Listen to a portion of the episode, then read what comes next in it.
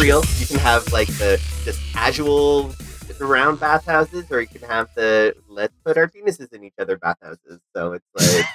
Well, that's a real go. graphic start to the episode, boys. Yep, Like, I don't we know, like, we just started rolling. And scene. Yeah. All right. So we're done.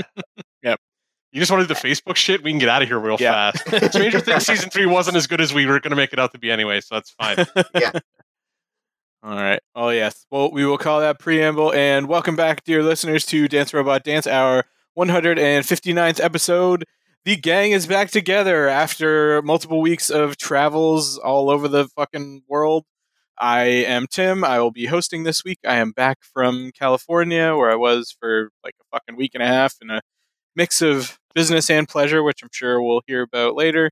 And with me, we've got Paul Hello. from South Korea and Mark from Milton. So we were like, we were like 50 50. Like, I mean, we said California and Florida, so we basically got it.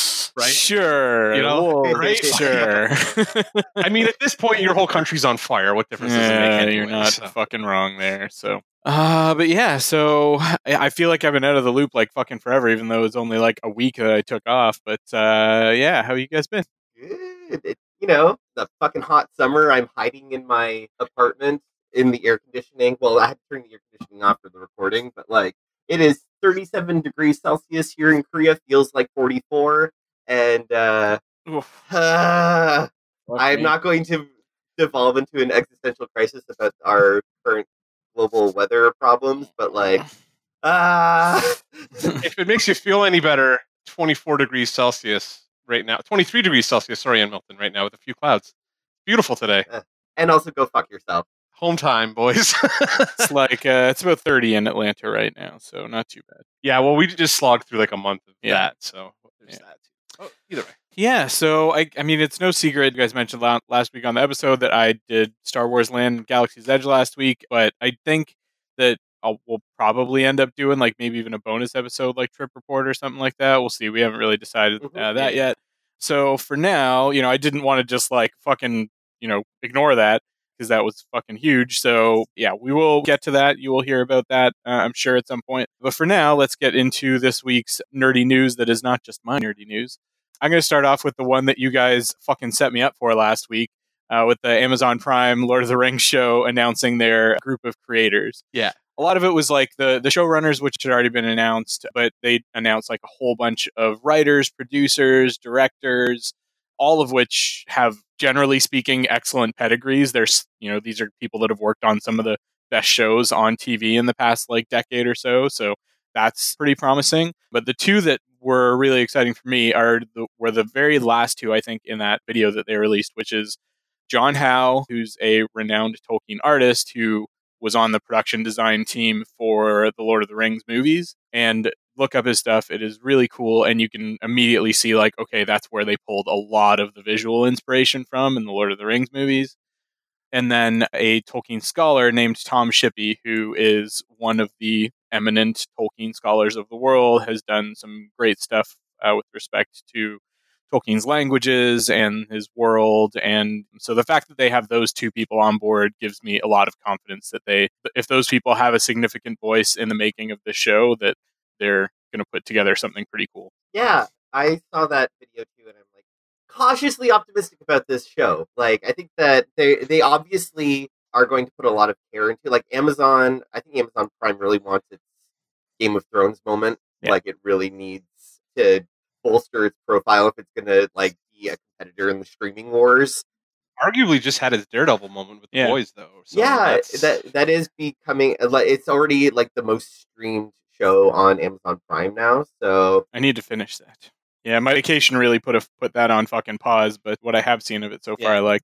Yeah, but uh, yeah, I'm really excited for it because, like, although there, I've been hearing reports like the new Lord of the Rings can't use much of Tolkien's plot, but I'm like, no, duh, they're going to be using like a lot of the notes and appendices and stuff like that. That that was Yeah, it's all yeah, it's all second age, and Tom Shippey has gone on record now in terms of confirming that um, they're pretty much limited to the second age, which is you know, well before the events that most people are familiar with in terms of Lord of the Rings, but it's also after all of the sort of creation myth kind of stuff. That's the early chapters of the Silmarillion. So it's an interesting period and something that a lot of people aren't very familiar with. So my hope is that they just don't go too deep into like pandering to fans of the movies and being, you know, just forcing in like links to characters or places that are familiar kind of thing. So You mean like they did in the Hobbit Yes. movies, where they're like find Aragorn and he's like ten years old at that point Yeah. or whatever? Like, and fuck off. Was even Anyway. there to begin with because yeah. Uh, Yeah. yeah. Anyway, I'm a little disappointed they're bringing the same production artist back, or like the guy who'd get the overall concept art back, just because I was hoping they would kind of go a different direction. Yeah. I'm sure that they want to have some visual consistency with the movies so that people aren't just like, oh my God, this is like really jarringly different. But it's also a very different age. And John Howe is a, a talented enough guy that I'm sure he can come up with like a distinct visual style for this age compared to what's already been put on the screen. So we'll see. I hope so. That's that, that would be what I would be looking for in that. It's like a Yeah. different visual. Yeah, well, they're looking at like different peoples, like without going getting in too much detail in the lore, like Numenorians and stuff like that, who are uh, sort of a, a an Oh, uh, long-lived race of men, and I think that there's it's definitely going to have settings in a very different part of Middle Earth than what people are used to. So, in news that did come out this past week, but you guys probably wouldn't have covered even if it had. Oh no, this did come out uh, before you guys recorded last, but is of more interest to me than to you. Universal Studios in uh, Orlando has announced a whole new theme park called Epic Universe that they basically just released like concept art for, like an overall view of it, and said that it's coming and showed where it's going, but haven't said anything about like what properties it's going to cover, what lands or anything like that. So now people are just speculating like crazy. But some of the big rumors and some of the concept art seems to bear this out is that one of the lands will be the long rumored Nintendo land they've been talking about for ages, you know, probably mm, with like Yeah. stuff like Mario Kart kind of ride, maybe like a Zelda ride, that kind of thing, probably some Pokemon stuff. And then also another Wizarding World area, probably themed more towards the Fantastic Beasts movies. Those are all rumor at this point. The only thing that we know is sort of what the actual park looks like, but a whole new fucking theme park is big news, especially with the potential for massive properties like that. yeah, because they're already building the Nintendo theme park in Yes. Japan. Like it, that's set for 2020 release. So like they're just gonna transplant the same concepts Mm-hmm. over. That makes total sense. And like, oh my god, the one thing I regret about leaving Korea when I'm leaving is that I'm not gonna be able to easily access that because I really want to go. Like, just oh god, I want it so bad. Uh, you know what? Orlando's not that far away from Ontario. You know, Indeed. hop, skip and a jump. So Yeah. I'm really excited about that. That Buffalo Airport makes getting down there real easy. So uh, Yeah, absolutely. Let's see. In other Universal news, and sort of going back to, unfortunately, the fucking world being on fire right now. Do you guys heard of this Universal Pictures movie, The Hunt? yes, I mean, yeah, I read Variety, so I kind of hear about everything now. So there's Yeah. that. So it was basically a take on the old, like, most dangerous game kind of idea where, like, people are hunting people for sport.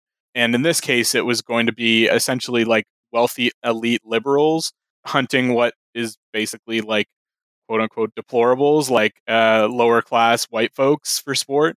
And Trump tweeted about it and was not happy about it and got the movie pulled from the release schedule. I, I don't understand why.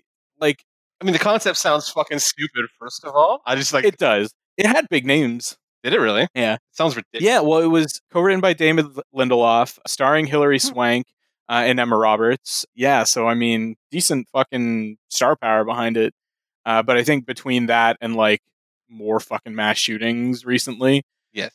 you know, they decided, yeah, they, we're gonna probably not release this. So Yeah, because we don't need to get another fucking movie theater shot up like uh, what was it the, the was it during a Batman? It was Dark Knight Rises. Yeah, yeah, but I mean, part of me thinks that like this movie probably had something interesting to say about gun violence and at least was gonna you know try and parody some shit. But so it's Mhm. you know i don't like censoring art for the most part you know long as it's not like blatantly offensive or racist or sexist or something like that. And so Yeah. i don't know. It's just shitty that they basically caved to a trump tweet I agree. yeah It's just bullshit. It's cowardly, and they Yeah. should release Like, it. is the movie done? I thought you And like I- I, don't know. oh yeah it was ready to be released it was due to be Yeah. released in september Oh, okay. Yeah. Yeah, they'll probably put it on streaming or something like that. You'll see it. quietly it'll pop up somewhere. Yeah. I'll see. Um, and in other shitty world is on fire news, I mean we don't need really talk too much about the fucking shootings this past week in uh, El Paso and in Dayton, but the El Paso one did happen in a Walmart, and Walmart has since, in a fucking massive act of avoidance, told their stores to remove signage relating to violent video games. And I only mention this because it relates to fucking video games, which we do talk about this but not to fucking, you know, stop selling firearms or ban open carry in their stores or anything like that. But it's probably the violent video games that are causing it. Those are only sold in America. They're not sold in any other country in the world. Yeah, I don't play them all. I play all of Yep. them. So I Yeah. don't know.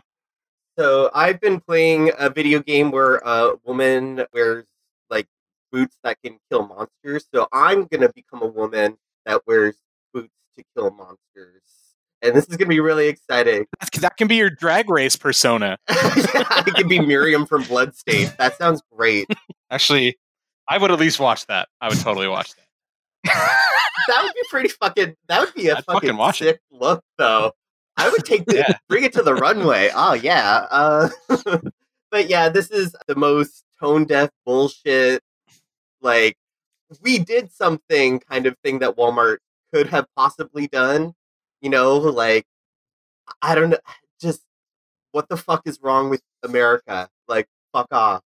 Sorry, American viewer, uh, listeners, but like Yeah, I have a feeling any of our American listeners Awesome. are probably of a similar mind. So, and if they're not, yeah, fucking that's come at us, bro. yeah. Except not with guns. that was good. That's not fair. Yeah, Tim is in Atlanta, so I mean, like, Oh, you may want to tone that one down. All right, Yeah. moving on from that depressing shit onto stuff that probably only Paul is going to be upset about. Game of Thrones creators David Benioff and DB Weiss have just inked a massive deal uh, with Netflix. Very little in the way of details of it in terms of what they're going to be working on, uh, but it sounds like they're going to be sort of developing properties for it, whether it's you know completely new properties or licensed properties or what. But the deal has been reported to be in the hundreds of millions of dollars range. So Mhm. It's so cool that like nine shows, mostly run by women, were canceled, and these guys got to fail upwards into a nine-figure deal. Yeah. But it's fine. It's fine. Hopefully, Netflix will just never actually produce any of their properties because they're all going to be shit anyway. So not Anyway. not the anyway, I'm not, Well, the other argument is like, how much longer is Netflix going to be a viable Yeah. platform? They're losing uh, all their Marvel and Disney stuff, and Yeah, they're losing all the Marvel and Disney shit. Like, all the movie studios are going to be cordoned off and behind. Like, I mean, Fox and Disney goes in the fall, and HBO Mhm. Max is going to take over for all the Warner stuff in the fall as well, which Mhm. means all that shit's off that. So, like, Netflix is Yeah. going to be all originals, and like the only originals that are on there that I care about are stuff that they don't produce anymore. And I guess kind of Stranger Things, although after this season, yeah. that's up for fucking debate. And then uh, yeah, so like maybe that gets canceled, and I'll just go over my MCU shows and fuck Yeah. Netflix. Like I don't really care. they canceled a show that I was really excited about, Tuca and Birdie. Oh, like, yeah. I started watching BoJack Horseman, and I was like, "Oh, okay, you know what? I like." As the- series progressed, I started to enjoy it more. Uh, But I liked Tuca and Birdie from the get go, like from the very beginning. I really enjoyed it, and then they're just like, "No, it's gone." And then like they announced this, like they canceled this in the OA, which I was kind of eh about, but like then they hired those two guys, yeah, yeah, showrunners, and. Yeah, I do I see don't where you're coming from. I mean, it is impossible to ignore the fact that these guys are responsible for show running the most successful cable show probably of all time. Yeah. But yeah, I do I agree that, you know, there were a lot of shows that did get the axe on Netflix and it is very likely related to this. So and a lot of those were Yeah. like, you know, either female run shows and so although I think one of them, like Orange Mhm. and the New Black, I think might have got put on that list and it like it's seven seasons. Like that was its time to go. And I'm saying that Yeah, like as I'm like 20 minutes away from the end of the finale right now. So, but uh, anyway, yeah. talking about other streaming services. So uh, I have been watching Runaways, but have not watched Cloak and Dagger yet. But apparently, there is going to be a crossover episode between the two. So there's this mini Mhm. sort of shared universe within a shared universe kind of thing going on, which is interesting. And I mean, you know, they're both like kind of teenage teenager shows, so kind of makes sense. I mean, Cloak and Dagger actually factored into the Runaways original run like massively. You remember that old BKV Mhm. run? Like they were all over that run. So it's actually kind of cool that they're getting to like tie those two properties together. The way that they've always kind of been linked in the comics since Runaways has been a thing. So Yeah, I don't fucking watch either show. I mean, I watched the first season of Runaways because we think we reviewed it, right? Yeah, we did. Yeah, Yeah. But I haven't watched any of the new stuff. I was planning on getting back into it because I want to watch that Liz Hurley as Oh, Mor- Morgan, Le Fay. Le Fay. That's it, Morgan Le Fay. I wanted to get back into it because Elizabeth Hurley's playing Morgan Le Fay next year, which sounds fucking awesome. So Yeah. maybe I'll check this crossover out because I like. I mean, I like the first season of Runaways. It just didn't inspire me to be like rush out and keep watching it. I guess. Yeah. And they got me with Liz Hurley, so there you go. Yeah. And I'm always a sucker for like larger continuity kind of stuff. So if they start Yeah. building out these these out into a larger continuity, then I, I'm there for that.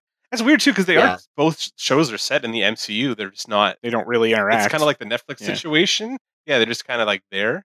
So Yeah, but that was kind of true in the comics too. I mean, Yeah. like they did like eventually the Runaways did bump up into like well, the Avengers, came after Avengers. them. Yeah, like yeah, they're on the eventually. run with superpowers. So yeah. Yeah, but they were like they were on the West Coast, which we know that Marvel barely touches, Yeah. except for like West Coast Avengers and Mhm. whatever. And uh, Yeah. so they were really left to their own devices, except for Cloak and Dagger, who are who are have always been like the the patron saints of wayward children in the Marvel universe Yeah, since they sure. have been conceived. So Yeah. yeah, it's uh, I think that's interesting. So hopefully, maybe they'll bump up into more street level superheroes, but I don't know. But those Netflix shows weren't still around. You know what I mean? Like that's all that Well, stuff's I canceled. know. yeah. Yeah. We'll get our Moon Knight show one day, Mark. One day. Yeah, could you imagine that Warren Ellis run getting adapted as a TV show? I don't think the Oh, world's ready for that my heart. yet. Like that's not Oh, no. That show was that was a fucking trampling on my weird run. dreams. That was a weird run, Paul. Anyway, Yeah, I know. in news related, still on the Marvel side, but in uh, the Sony Marvel side, uh, Phil Lord and Chris Miller, uh, the guys that did first Lego movie and that did uh, Spider Man Into the Spider Verse, have recently said that they are not only developing more stuff on the Into the Spider Verse side, but are also developing live action shows using quote unquote Sony's Marvel characters, which means Spider Man and related characters, because that's all that Sony has. So, and it's like a sort of another another you know universe that it sounds like they're trying to build out. So I don't know. Like, does anybody want like a like a Rhino show or like a No. a, sh- a Shocker TV show or some shit? Do they have the rights to? s- No, because Spider Woman's an agent of Shield, and I don't want to see it without Shield. So like, no, I don't want that. Yeah. So I want Spider Man Loves Mary Jane, the TV series. Sure. Let's do it. sure. Do it. That's all that's all I want is Spider Man Loves Mary Jane. I was going to say go fucking weird. Do Spider Man twenty ninety nine. ah, that would be cool. You know what I yeah. mean? Like do something fucking out of left field. Or like one of the So, crazy like uh uh was it the Spider Man like the geriatric one or something like that? Yeah, I can't remember what it was Oh, I mean, called. you, you go like, uh, yeah, I guess I don't. I don't I have to like look at it, but Yeah. I don't know. I mean, I We'll don't see if any of these actually make it to air, considering the glut of shit that uh, Disney's about to put out. Yeah. I mean, I'd be happy to see what those guys come up with because, like, goddamn, Spider Spider Verse was so Yeah, so good. Yeah. But like, I just don't need that much. I just want Spidey in the, MCU movies. Like, just keep making those. I don't fucking care about any of the other stuff anymore. Like, yeah. I mean, Spider Verse. I want more Spider Verse. I want more Spider Verse. But like, yeah, because we want Miles. Mhm. yeah. We want more Miles. But I don't want fucking like random Rhino show or whatever. Yeah. Like, Paul. Like, I don't need that. You know what Yeah, like, Like- Sorry. I don't know. buddy cop show with like fucking Rhino and Tombstone or something like that. I don't know what it just like. I don't know. Yeah, let's let's you know what? Let's stop talking so they don't actually hear these and make one of them. Well, in shared universe stuff that uh, people do actually want on the DCCW side, we got an announcement this week that uh, Kevin Conroy of Batman animated voice fame, who's voiced Bruce Wayne slash Batman and fucking the Bruce Timm animated series and a lot of the animated movies and Batman Beyond And the Arkham games. and the Arkham games, is going to be playing an older Bruce Wayne in the CW Crisis on Infinite Earths crossover, which comes out around Christmas this year. That sounds fucking awesome. I'm super here for it. Did they confirm the Hamill thing too? Because I saw that posted a couple times, and I wasn't sure if that was just a rumor or like people were trying to petition them or whatever. But like, I never ended up seeing a good source for it. It'd be Okay. cool, but they've Yeah. already got him in that universe as Trickster, but it's also like a multiverse story. So sure, why not have Hamill in there as a Joker too? Like they've got Burt Ward fucking coming in and Yeah. playing, probably playing, I don't know, Robin, Robin. or something, who knows. Uh, Cress Williams from the Black Lightning show, which is supposedly in a totally separate universe, is again going to be crossing over with it as Yeah. well, which I think is really fucking cool. We've already talked about Brandon Routh being back playing uh, Superman in it. So fuck, this thing sounds fucking bonkers, and I'm super here for it. yeah, and apparently like it's all five nights too, right? Like they're actually using the Legends of Tomorrow episode to do Yeah. part of the crossover this year, which I'm like, oh shit, they're actually. I mean, I guess they kind of have to because Brandon Routh's basically kind of whole hog part of the Yeah. for this because Yeah. he's going to be playing Superman again. So And they're doing like a full on cliffhanger as well. Like there's a few episodes of it that come out before Christmas, and then a couple in mm-hmm. January after for like the finale. that's going to suck. I'm just going to wait. but let's see. Related to Star Wars Galaxy's Edge, they are releasing a cookbook for Galaxy's Edge in particular, where you can make like a lot of dishes from the land and like stuff like blue milk and the polystarch portion bread that Rey gets for trading in her scrap parts and shit like that, and all kinds of yeah. Wow. Yeah, Appetizer. Sounds delicious. I can't wait to make that at home for my, my dinner party guests. Sounds great. Hey, do you guys like Yeah. space poverty? like, you here's here's a Like portion. gooey looking yeasty bread. Sure, like the pictures that they released of it, yeah, look better than uh, than what was uh, in the movie. I, But I should fucking hope so. blue milk is actually fucking tasty. But we'll get to that later. So, uh, as someone who's like the target demographic for this, because I actually back in uh, when I was living in Toronto, I did Game of Thrones dinner parties for like the premiere. There was a, uh really cool cookbook that was made from an online source. They they took the feasts from the books and found like a medieval recipe equivalent Hmm. and then a modern recipe equivalent. And so I actually had two separate dinner parties that were like Game of Thrones related, and I like boiled a rabbit and stuff like that. It was good Huh. But like uh, that, the the way that George R. R. Martin describes his food is very like elaborate and regal and delicious. And Star Wars, uh, Tatooine food doesn't look super appetizing in in comparison. But hey, I'll Mm. try it. Well, that wasn't Tatooine, right? They were on Jakku. Was it Jakku? Jakku, Jakku was the portions, Jakku. yeah, but uh, Tatooine was the blue milk. Oh, all gross. I I'll get into it when I go full hog into it, but the, I was actually pretty impressed with the food and Galaxy's Edge. So, Okay. and then the last thing that I have is another Amazon announcement. So they picked up a show with Simon Pegg and Nick Frost in which they play a pair of ghost hunters. Yeah, I saw that this is coming, so I'm just I'll watch those guys do this. Absolutely. Yeah, I mean they haven't done anything like together in quite a a while, time, to my memory. So to get those two, you know, that were responsible for uh, those Cornetto trilogy movies back together is yeah, that gets me excited for sure. Yeah, because I'm trying to remember the last time I saw The World's End. Nick Frost. No, he was in Tomb Raider, actually. Oddly enough. Oh, okay. yeah, he played the the quartermaster or whatever. Like he gave her her guns, kind of thing, in uh, that Mm. last Tomb Raider movie with uh. Alicia. Was it Alicia Vikander? Yeah. Something Vikander. Yeah. Um, yeah, he was in that, but yeah, it's been a while. And I, I- again, I do not look like him, so fuck off, world. Except everybody at Dragon Con thought so. but that was everything that I had, unless you guys think I missed something. Tool. Oh yes. geeky music news if we're gonna Yep. go go down that road. Yes, Tool has released their single release came out. I guess it's like a ten minute long song, and it's It's Tool song. okay. Yeah. It's a Tool song. I was happy. It's a Tool yeah, no doubting that. After all their stuff was released to streaming like simultaneously, people are now really gearing up for their first release in thirteen 13, years. yeah. Thirteen years. So yeah, we've covered Tool on you know both podcasts, really. Yeah, because we, we did it on the other podcast We did both albums, and then like on this podcast, I Yeah. brought it up on my album list at least a Yeah. couple of them. So so it seems relevant, but I mean, I mean, I liked the song. Fine, it's good. It's not like amazing. It hits me about the same level as Schism, the lead single off Lateralus, which I was always kind of Mhm. lukewarm on. So I Yeah. was like, yeah, all right, cool. Yeah, So I always feel like their advanced singles, with the exception of Stinkfist, are usually I'm always like, eh. So when they put out Vicarious was the advance for ten thousand days, and I was like, it's yeah. fine. And then like the advanced singles schisms, I was like, it's fine. This one, fine. Yeah, So give me the record. I know it's like 89 minutes Yeah. long. Just fucking give it to me. I just want to listen to it now. So and it never feels like Tool songs are really meant to stand alone outside of the album. Yeah. Even Schism, like uh, maybe back in the Ænima days, like Yeah, they- like on the there first was two, more for sure.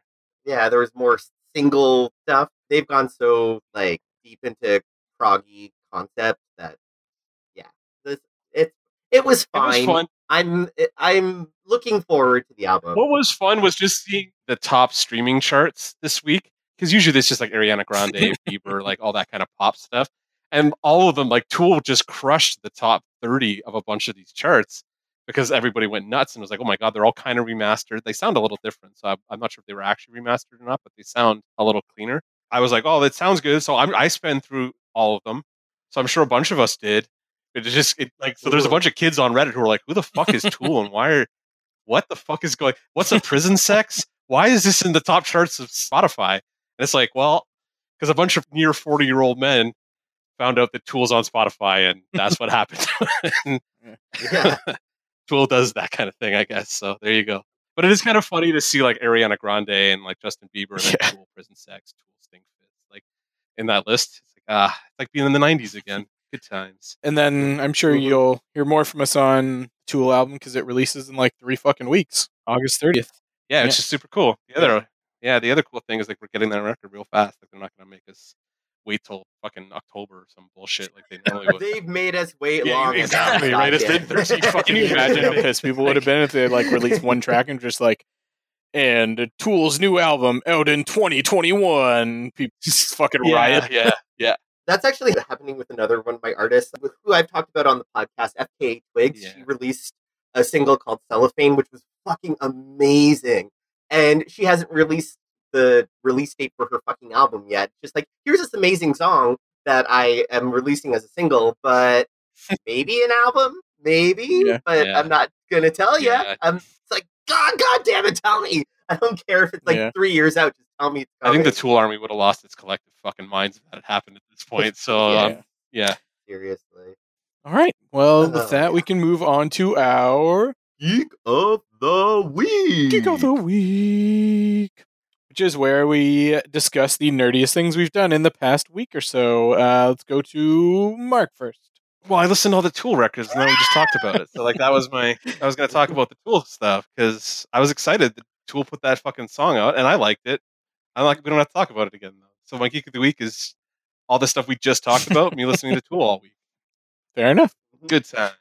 Moving right along to Paul. My geek of the week is comic books because I actually read comic books this week, which like it's been a while. It's been a while. So Been a while.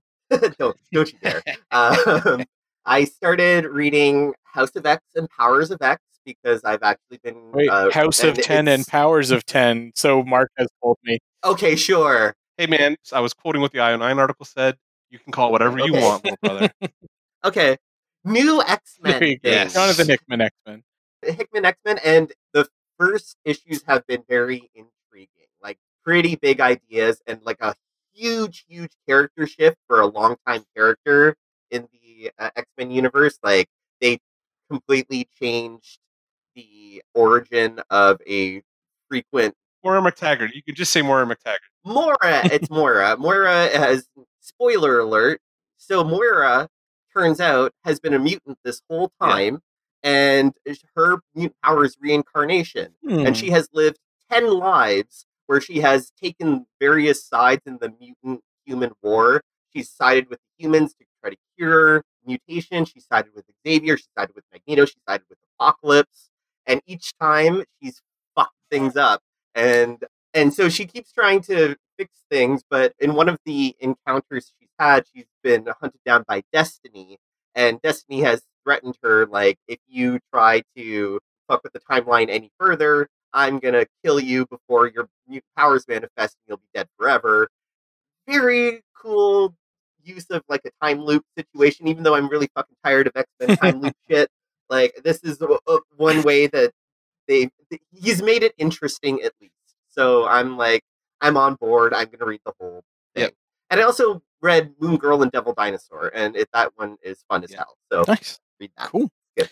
See, my geek of the week is definitely going to be Star Wars Galaxy's Edge. I made a fucking lightsaber. I drank the green milk. I drank the blue milk. I fucking flew the Millennium Falcon. I bought a holocron and So fuck, jealous. I spent like You bought a what? holocrons. Uh, we'll we'll talk about it more later, but they're like little Jedi relics that have pieces of Jedi knowledge in them. Basically, it's another thing that you have to spend fifty bucks on. But if you put your Oh, and I Yeah. would willingly. I want to go to there. yeah, they're kind of like cool interactive elements. Alicia built a fucking droid. She built a BB unit, and What is she? yeah, it was fucking intense. And yeah, it's no secret I did stream my lightsaber making experience on our Facebook page. So if you want to see what that was like, it was really cool and well worth the 200 bucks. Yeah, it was it was a fucking experience. Yeah, an experience I'm very jealous of, and I hope to recreate when I come back to North America because Disney is like number one on my list of things to do. It's like, uh, see my family, see my friends, eat a bag of barbecue ruffles, and go to Disney World. that, those, are my priorities when I come And- back to Canada. And just to correct the fucking guys last week who thought I was in Florida, I was in California. I was in Oh. Anaheim. So yeah, because that one opened the end of May. The one in Orlando is currently in like cast previews, like sort of soft opening, but it doesn't officially open until the end of August. So yeah, I was in the ah. one in Disneyland that's already been open for a couple, right around two months when we went there. Yeah. yeah, and then we obviously did like more Disneyland stuff too, but that was definitely the the sort of crowning achievement of the whole thing and fucking theming and So- immersion and everything were amazing and You said that there was like a supply issue with some of the stuff there. Yeah, I don't know if it's tied to the fact that the one in Disney World is about to open up, so they want to make sure that that one's fully stocked. But yeah, so one of the things that you can buy are additional kyber crystals. So the the lightsabers that you buy, you can actually, I mean, when you're making them, you get to choose your kyber crystal, and that determines the color of the blade.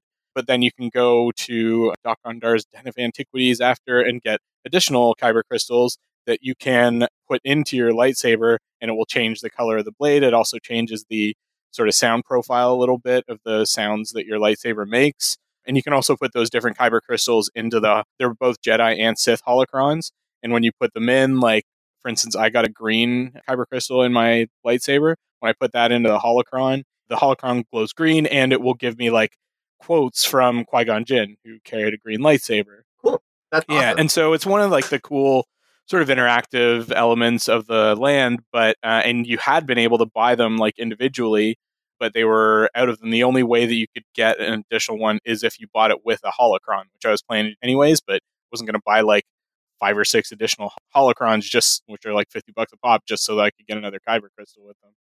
But and part of it too is the red ones when you buy them like I said they're like blind boxed you know, like little vinyl figures or whatever that come blind box uh, collectibles. And the red Mhm. ones, I think every like one in 20 or one in 50 or something like that are black crystals, which still make your saber blade glow red, but they're just black, like obsidian crystals. And those are going on eBay for like six to 800 fucking dollars. Which is insane. I'm So that is I'm. And then the other thing that was out of stock was the droids. You're supposed to be able to buy different personality chips, and you put it in, and it changes their voice that they speak in, and like sort of how they interact with the land and with other droids and that sort of thing. And Alicia really wanted to get different personality chip for her droid, but they were sold out of those too. So, so yeah, have to go back. Boo. Yeah. Well, we're going to be at the one in Florida in uh, November because we're doing one of the Disney runs over the Wine and Dine marathon weekend. Okay. And so at that point, we'll get to see the one in Orlando, and hopefully they'll have like the personality chips there, and I'll be able to get a couple more. The color crystals you can get when you're making your lightsaber are blue, green, violet, and red. But in the antiquity shop, you can also buy, I think it's yellow and white ones. And I thought having a yellow blade would be kind of cool and unique, but I wasn't able to buy one, so I'm hoping I can get maybe that when I uh, go back down in November. So, yeah, but like I said, uh, we I could easily go on for half an hour about that, and I probably will at some point. But for now, let's move on to our Meat of the episode. liquefied rat meat. Wait for it. Wait for it. All right. That was Mark cracking his final new Coke, Yeah. So we're doing Stranger Sweeter, Things. bolder. which he saved just for this episode. I did. I did. so so yes, this go. episode we are talking about Stranger Things season three. This show that still seems to have really captured the public consciousness. You know, friends that I have that don't really ever talk about nerdy shit are all over this show still because I guess it has still has that like nostalgia factor that pulls people in. So I'm gonna give a very brief synopsis just in case anybody has not watched it yet or isn't planning to watch it, and just have some frame of reference. So in this case, the uh, season is set in the summer of 1959 in Hawkins, Indiana. Where 1959. fuck 1985. Where did I get 1959 from? Uh, I think in- that's is that no. I was gonna say that's it. That's not even Back to the Future. So I have no fuck idea where that came from. So in Hawkins, Indiana, where the last two seasons have taken place, the newly opened Starcourt Mall has become the focal point of the town, driving other stores out of business. Chief Jim Hopper, exasperated sighs, is conflicted over Eleven and Mike's budding relationship, while Joyce considers moving out of Hawkins for better prospects, leaving the state of the children's friendships and her own relationship with Hopper in the air. However, strange power fluctuations trigger Will's awareness of something otherworldly, and Eleven and Max sense something is off about the town's residents, and despite having closed the portal to the Upside Down, fears that they are all in danger from it still. So, yeah, let's just start out with sort of your overall impressions of the season. Mark, since you you just wet your whistle with the taste of 1985. thank God for Dustin, Steve, and it's Robin, right? This is Mhm. Robin. Yeah, yeah. because otherwise this season would have been a real tough sit And Eric. for me. Uh, annoying kid sister trope. I was like, we're gonna have a long discussion about TV shows doing TV trope checklists Mm. and how this show is now just that's what this show is now. It's just like, hey, nostalgia boners and tropes. Let's have some fun. Was it ever anything different? It felt like it was going to be something different in the first season. Like when it Mhm. was, it felt like it was going to be an anthology, and I don't know. So we'll talk about it. So my overall impressions for this year are, yikes. Okay. I need to stop watching things twice. I think to do reviews. I enjoyed it the first time through, and I was like, some of this is annoying, but fine. And when I was sitting there watching it the second time through, I was like, Interesting. Uh, how about you, Paul? my first impressions of it were like it was it was a solid season of TV, but there were there were some directorial choices and the way the characters interacted with each other that was just aggravating to watch. And I was just trying to enjoy the ride. you just watched all of this now, right? Like this is the first time you've watched all of Stranger Things. like I watched the first season when it first came Mhm. out, but I had to watch season two and three back to back because I didn't watch season 2 And so having Probably come off of season Yeah. yeah, season two was not was season three was better than season two. Yeah. Like it felt more coherent and tightly Yeah. plotted, and the characters' interactions seemed to make more sense. They didn't just kind of get thrown together at the last minute like they did in season two, but it still was somewhat disjointed. And I feel like these characters have run their course already, and we'll get to that later. But Okay. like, I don't know. I just now that we've gone through all this, I really would like a new cast. Like, I like the feeling of the show, kind of, but there's something about it this season that just felt very, as Mark said, tropey and by the numbers. So, Fair enough. I definitely agree with Paul that it was better than season two by a long shot. I was pretty happy with it for the most part. It had a lot more of that stuff that made the first season really enjoyable and great. You know, whether you're able to, I, you know, maybe for some people, they're like, you know, some people might think that, oh, I want something different. And then other people are just like, no, I just want something comfortable and familiar, which I think is what fucking Stranger Things started out as. And so it was, for me, it was kind of a return to form in that way. There were some very questionable choices with regards to character development in particular that I'm sure that we'll get into that were sort of my biggest uh, concerns with the season overall. So definitely better than season two. Um, as good as season one. Oh yeah, it's definitely better Yeah. than season two. I should definitely say that it's better than season two. because that was a sloggy sit too. So Yeah, Yeah, and it, and it didn't have that episode that like sort of disconnected the whole fucking season and took you out of it and everything like season two really did. So Yeah. All right. Well, let's start out with uh, sort of what worked for you in the season, whether it be characters or story points or you know plot points, that kind of thing. Anybody go? For me, it was Robin was a wonderfully welcome addition to the cast. I Absolutely. loved Robin. Her character being like the one to take the piss out of Steve. Harrington, Yeah. Steve, made it seem like why was Erica even there besides being fucking annoying? But like, um, we'll talk about Erica later. yeah, Yeah. Steve, Dustin, and Robin really like carried the season for me because their character interactions, like, they actually liked hanging out with each other, and they like seemed to play off other very well. they were actually doing stuff too. Like there was actually like plot relevant things happening to them, as opposed to just like, why are we all complaining about our boyfriends and girlfriends? Sorry, Yeah. this is your turn to talk. I apologize. Well, and uh, going off of that, I actually did enjoy Max and Eleven's, even though Yeah. it, like it was a fucking shopping montage. Yeah. it was still like good to see Eleven kind of be a girl Yeah. and Yeah, hang out with Max and have a good time because she's been like tortured child character for like the entire run of the show so far. So like her getting to have fun and let loose is really nice to see. Uh, It was nice to like get some actual character development with Will that was relevant to his childhood experience. You know, like he is holding on to the past so much, Mhm. and him like breaking down Castle Byers was a little bit melodramatic, but it still worked for me. Yeah. Like I think that it was like a coming of age moment where he had to like let go of things and like accept that they've all moved on from who they were a couple years ago. So yeah, it was like there were some things that really did work well. Yeah. So Going back to Will, you know, I I was personally a bit of a late bloomer myself, like because my mom in particular was pretty overprotective. Uh, I didn't, you know, necessarily have like the same development that the kids around me were having. So I I did feel that really hard for Will this season because I was sort of in that boat and like around his age, you know, just like wanting to play when his friends are all talking about girls and stuff like that. And me and my friends did have like a fort out in the woods like that kind of thing, and it just kind of ended up Mhm. getting abandoned. And I don't even know that we ever went back and like got the stuff that we left there and everything. So I definitely did feel that pretty hard coming from Will as well. yeah, that's an experience I also had because like uh, being in high school, still in the closet, like I was like you know a teenager still playing Pokemon. You know, like it was just not. But uh, definitely had that experience with Will as well, so it felt genuine. Yeah. Yeah. Yeah, for absolutely. sure.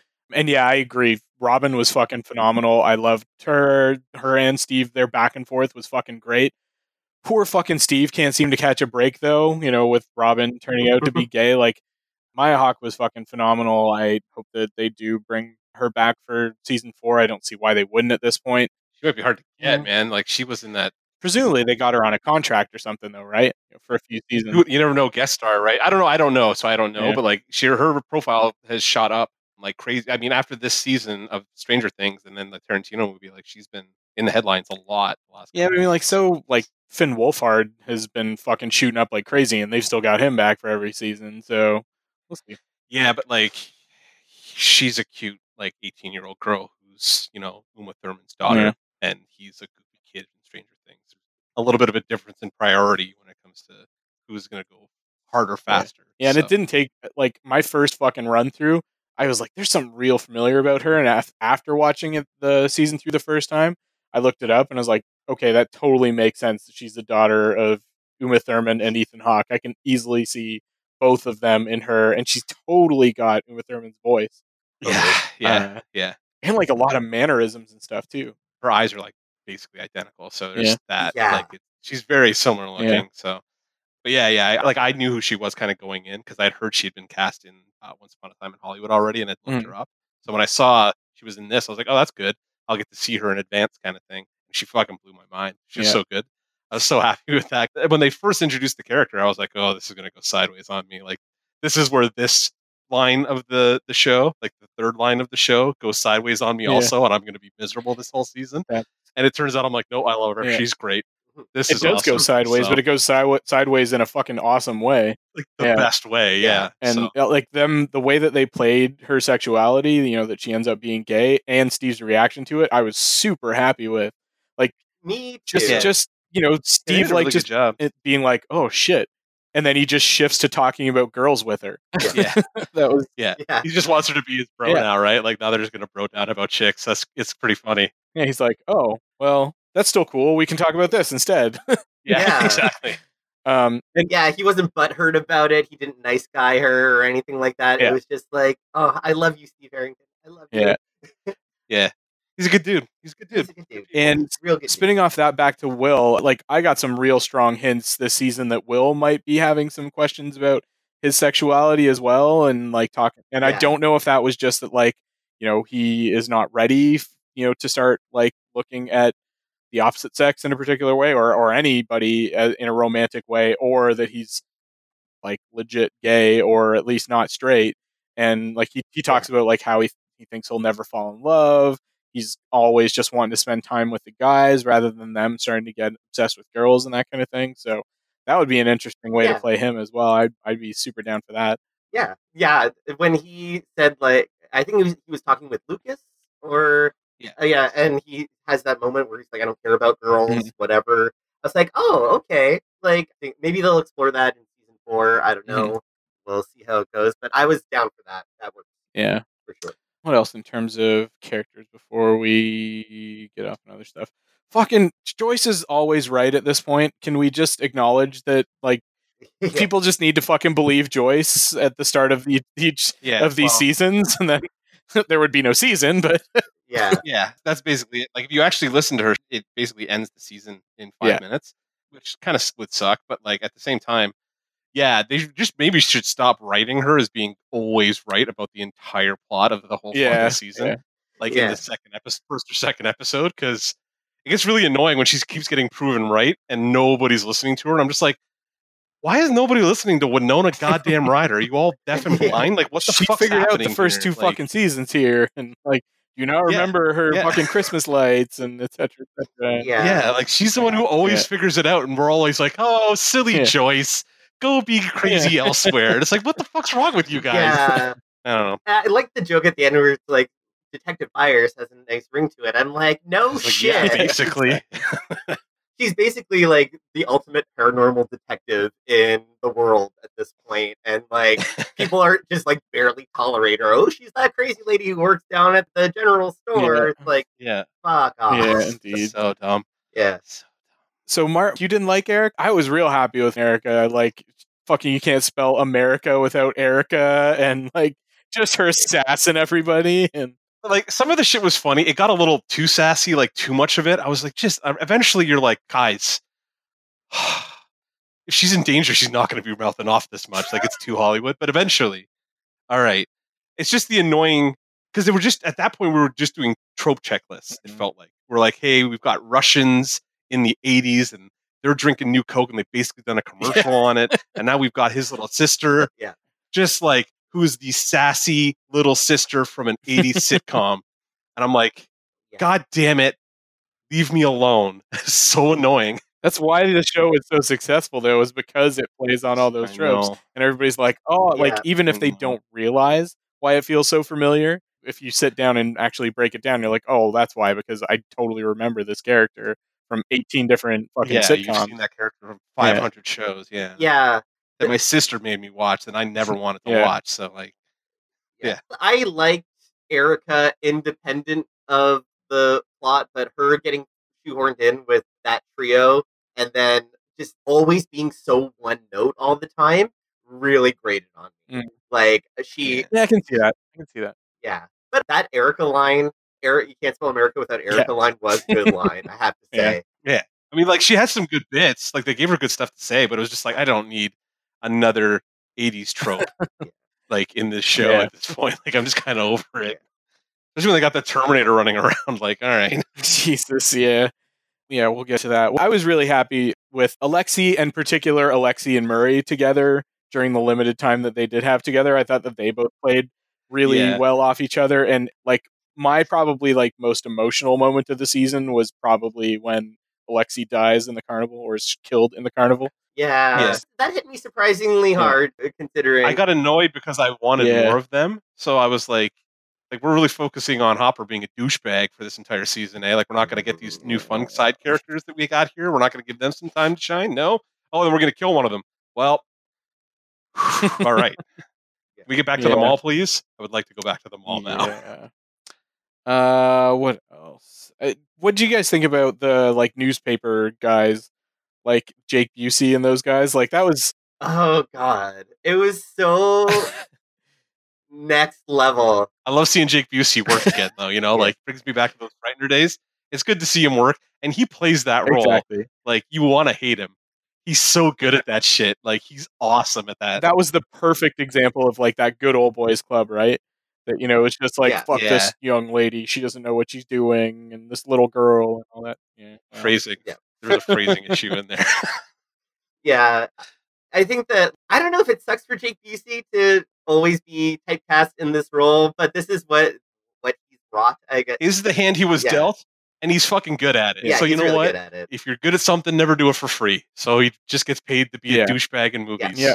Good Yeah. on him. Like I'd take that paycheck. Hey, do you want to be a douchebag in a movie? sure. Why Yeah. not? Yeah. And what else? I was pretty happy with Mike and Elle overall going back. Like their chemistry back and forth was pretty good.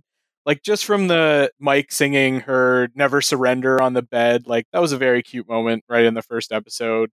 But I will say, Yeah. Finn Wolfhard's starting to get real awkward. he's terrible. Like I do not like him as an actor anymore. Like he was cute in that first season where like it was everybody was just kind of awkward and none of them Yeah. were very good actors yet. Like they were just kind of feeling it out and you were like, yeah, it's fine. Like he's become annoying now. And I'm like, I'm over.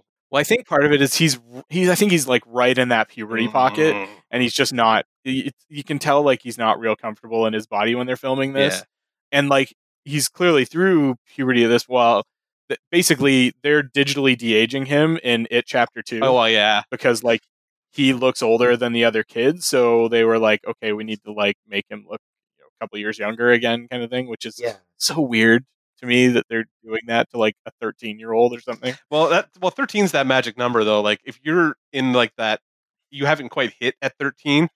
Like if they start shooting a movie around you anytime, anytime it's fucking a problem, right? Like at any moment it could happen. So like, I get it. Like it sucks, and yeah, he looked awkward as shit in the season, but he was real annoying. So I don't know.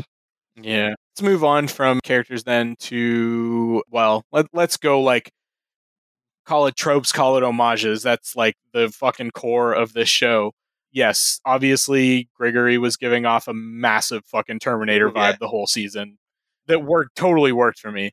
Some of it did, some of it didn't. Sometimes I was like, oh, we're gonna get into all the fluorescent stuff, and like, all right, we're really like leaning into the elf 80s insanity kind of thing.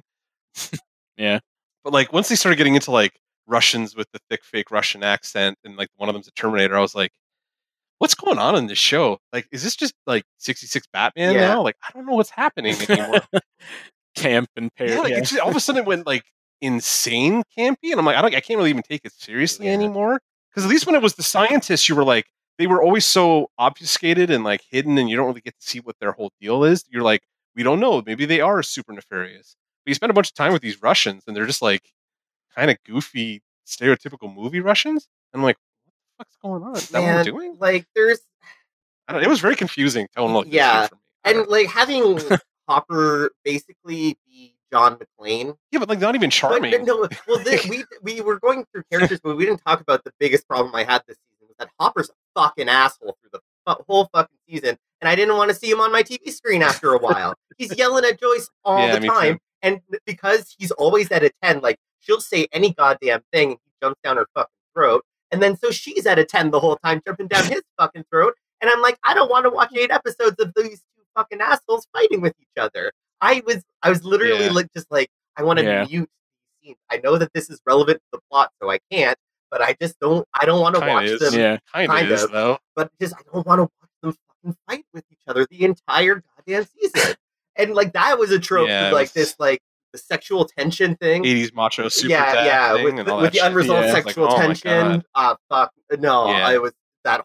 No, it was terrible. That whole fucking Yeah, Hopper was. I was gonna try and hold that off for gripes, but like I don't think it could have gone much longer Yeah. without being mentioned because yes, Hopper was the biggest fucking problem with this season, and like the entire internet is in agreement Yeah. with us on this. Like they fucked him up. Yeah, really it was, badly. and it's Yeah, because was- they they it, we bring it up with tropes because it's it's really shitty tropey writing that they did this. Like they even Yeah. tried to make him be a reasonable person when Joyce was all like, "Hey, maybe you should approach Mike and Elle making out all the time this way," and he still goes with the overprotective dad bullshit in the Yeah. creepiest fucking way ever, and just like his that interaction that he had with Mike in the car was so horrible to watch. I was like, it was so just cringy. I, Yeah. I was I almost wanted to bail on the season. Like if we weren't reviewing it, I probably wouldn't have continued. Honestly, I was just like, that's how bad that turned me Mm. off. Of the season. I didn't know it didn't turn me off to the point where I wasn't watching it, but I was. I remember thinking to myself, I'm like, I think I'm going to fast forward through the scene because otherwise I am going to stop watching this, or at least skip this episode. what the fuck happened Yeah. to this character? Like, I mean, it was a very strange decision to make him just go like full on 80s bullshit, dipshit Yeah, head or whatever. Overprotective Yeah. asshole Yeah. dad. Yeah. I was like, this isn't even funny. Like, like he wasn't even Yeah. funny. So I'm like, I don't get what the point of this is Yeah. anymore. Like now I'm just like annoyed, and he's yelling at my teenage crush, like Winona Ryder. So I'm like, stop yelling at Winona. First of all, shithead. And second of all, your Hellboy movie sucked. And third of all, stop yelling at Winona, shithead. This fucking season of this show sucks Yeah. now. Yeah, it was real They frustrating. played him so straight. Like Yeah. I think they thought that they were being funny because uh, it seemed like Winona, with her facial expressions, is trying to play up some comedy aspect of it. Especially the scene in I think episode six or seven when she's on the phone with the the FBI guy or whatever, like the government guy, Oh, and yeah, like yeah, she's yeah. calling herself. See, she was Yeah. funny. She was funny But- this Yeah. season. But like she had nothing to play off he, of. yeah, he was playing it too straight, and like it always veered into him seeming like super aggressive and almost abusive. And it's just kind of like Yeah. she's trying to steer the ship in the right direction, and it was just going off course every single time. Uh, yeah, that was hard Yeah. to watch. Yeah. Like you guys seem to focus more on the Hopper and Joyce thing. My like for me it was like I it was spoiled for me as soon as like he starts, you know, being the mm-hmm. overprotective dad Yeah. with Mike and Elle. Like he literally jokes about killing Mike Yeah. and covering it up. Yeah. Like this fucking 2019, you cannot do that in a show even if it's set 35 years in the fucking past. Like I I get that they were trying to play it up for like dramatic effect, character development, whatever, so we can have this big emotional moment at the end of the season, but it was swung way fucking Yeah. too hard to the point where when Hopper died, I quote unquote died. Who the fuck knows? Oh, he didn't die. Fuck off. We'll have that discussion. I didn't really fucking care. Like I was more sorry for Elle and Joyce than I was for Mhm. Hopper. Like, and that's it's Yeah, sloppy oh, writing. man, Yeah. yeah. I'm wondering if like did he have a, like did he what does he think about this? Like, you're acting this. Are you not just like what the fuck? Why is my character coming off like a giant shit heel the whole fucking Yeah. year? All right. Yeah. And like I think that the I, I I think it's pretty obvious. Like the emotional climax of the season is supposed to be Elle reading his letter, Yeah. but his shitty behavior made that fucking moment, you know, where fucking Millie Bobby Brown is acting her fucking face off. Yeah. It just made that fall flat for me. because like when you, it comes down to it like he wrote this thing that is supposed to be like his true feelings and super heartfelt but his behavior through the entire season betrays the fact that he's a fucking asshole uh, yeah. it doesn't feel real it doesn't feel true there's no catharsis there for Yeah. His character maybe for l but even then like he treated l like shit for two seasons straight basically like the way that i know that he was being Yeah. super protective of her in season two, but like he he went about it in a way that like It was yeah, played better. played better, but still removed Yeah. all of her freedom and agency. And so Yeah. like, oh, Hopper, you deserve. He I feel like he deserved better, and the writing just didn't serve the character at all. At all. Yeah, absolutely. All right. We got that off our Yeah. chest. Back to the Russians. I was happy with the Russians. I like that sort of like tropey, like, you know, crazy cult, because that's what people thought Russians were in the Cold War, Yeah. were these like over the top evil mm-hmm. Ruskies kind of thing that were a little bit bumbly. So I would, I, I thought it was a good choice. I was there for Russians as the primary villains because it's already like, it's practically a fucking comedy show, anyways. So I was happy to have, you know, happy enough to have these like bumbly fucking Ruskies falling falling all over each other. I think I still want this to like play like a horror show, and it really has not been that since like the end of Right. season one anymore, right? Like it's just not that Yeah. thing Yeah. anymore.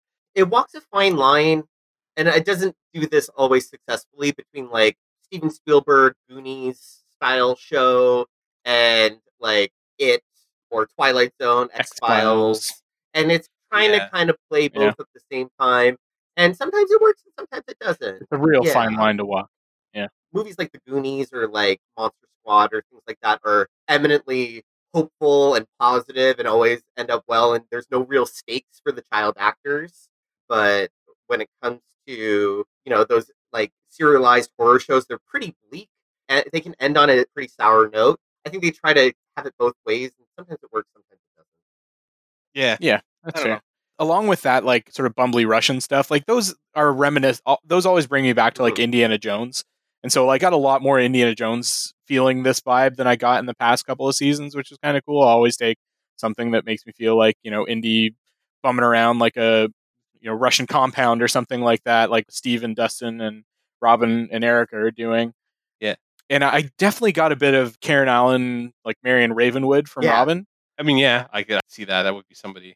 If you're doing this kind of show, why would you not watch Raiders? Like it makes kind of Yeah. sense. Right? So, Yeah. and Karen Allen, just the best. Yeah, and then the other one that really jumped out at me in terms of the homages was the cabin sequence. Immediately made me think of Evil Dead. Yeah. Yeah. where the mind flayer's like you know shooting its appendages through the walls because in Evil Dead it was like the roots and stuff coming in and, and the deadites. And, Yeah. yeah. They're not shy about their homage at Yeah. all. Like No, well, I mean, even the Duffers, like, I think they've recorded videos and stuff now that that have like gone over, like, yeah, these are all like they're ones from Poltergeist. There's mm-hmm. just dozens, you know, that they're like this. We took this and like put it in this shot. You know, we stole it unabashedly, kind of thing. But again, I think that's one of the reasons that the show works for so many people is because whether they recognize that that's that that's happening or not, you know, subconsciously, this is just it's it's one of those comfort food yeah, those kind of images shows, right? are like Mm. indelible. So they're they've probably absorbed them through pop cultural osmosis, whether it was from the original source Yeah. or from a parody, or maybe The Simpsons did it, something like that. But they they recognize those images. And then the other trope that I thought was used to decent effect was the whole like pod people idea. You know, that the these people are being like replaced or subsumed into a larger consciousness, which is which also goes along with that Cold War fear, right? Because that Yeah. was that was the face of communism that everybody's the same and that you know you'd lose your identity to become part of a larger whole, which is 100% what the Mind Flayer is portrayed Yeah. as this season. And that, and that was one that was you know they haven't really played on in earlier seasons either. So I was that was a interesting take on that because it's not a trope that we see a whole lot these days. More, it's more like dystopian futures rather than like you know a you know communal being or something like that, like taking over society and loss of Yeah, individuality for and sure. that kind of thing. Like it's very body snatchers. It was a very Cold War Yeah. trope, so like it makes sense that you like would Yeah. touch on it in this. Yeah. Um, But they don't like shit on So- collectivism in general because they have to work as a team to beat the bad guy. So it's Yeah. like there's the collectivism that makes you lose your identity completely and you get subsumed into a massive monster, or you can all be your individual selves working as a collective. Yeah. That was a nice message. I like that for sure. yeah, that was some fun highbrow stuff. All the gooey shit was real gross this year. Though. Yeah, that was-. They did a really good job of making everything look disgusting Oh, this year. Like everything made me want to gag. So yeah, yeah, good job, guys. Special effects team. yeah. I feel like the effects in this season did kick up a notch compared to the mm-hmm. the last couple for sure. Their budget is obviously higher. The mind flayer looked great. The device that was like breaching the portal or whatever all Yeah. looked really cool. The effect shots of the rats and the flayed people like liquefying and everything were like pretty fucking gruesome for like a PG thirteen show compared to previous seasons. Yeah, I was. That's what I was actually. I was gonna say. Like while we were talking about this, is like yeah, they were like surprisingly more gruesome for something that's like TV PG than I would have expected. But like at this point, what like what do these ratings Yeah. even mean anymore? Because Yeah.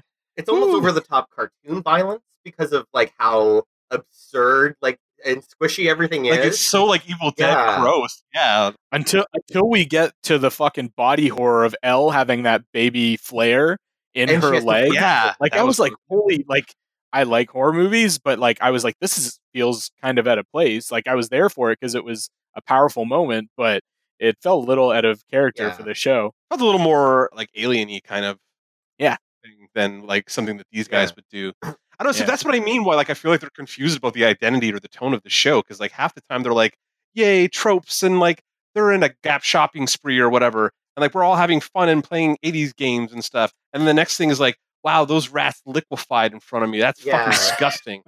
like, what the fuck tone is this show trying to go for? Like, it's so Yeah. weird. It might be trying to maybe grow with its audience a little bit, like the younger people that have latched onto this. Maybe, maybe. it's trying to trying to go a little darker as they go from season to season to grow with those viewers. Maybe I don't know. I don't know, just- but it just it felt like the first season was like very dark and like mature, and I don't feel like they shied away from any of this stuff.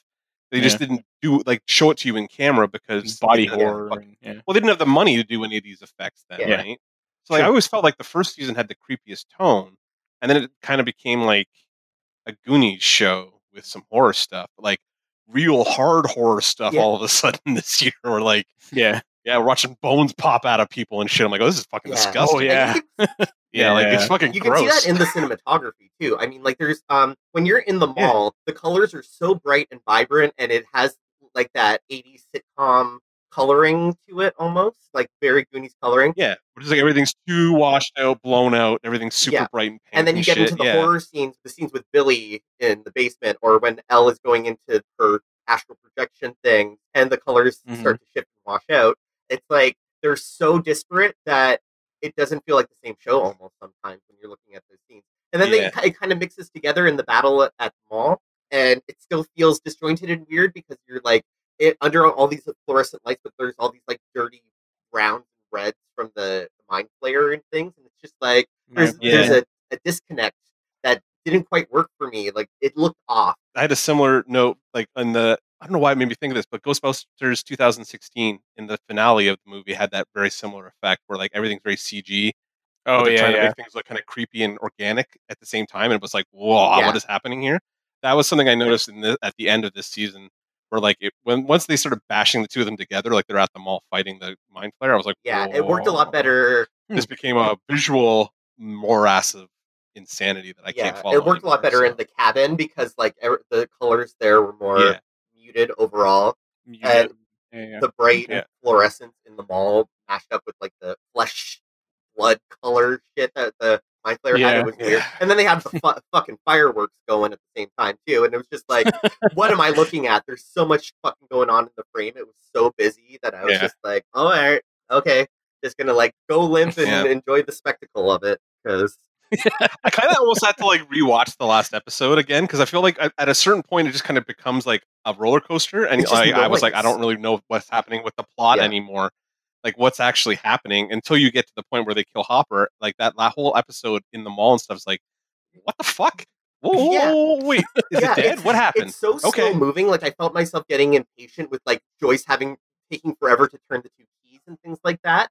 While at the same time there was so much Yeah. going on. So I was bored but overwhelmed with what was in the frame at the same time.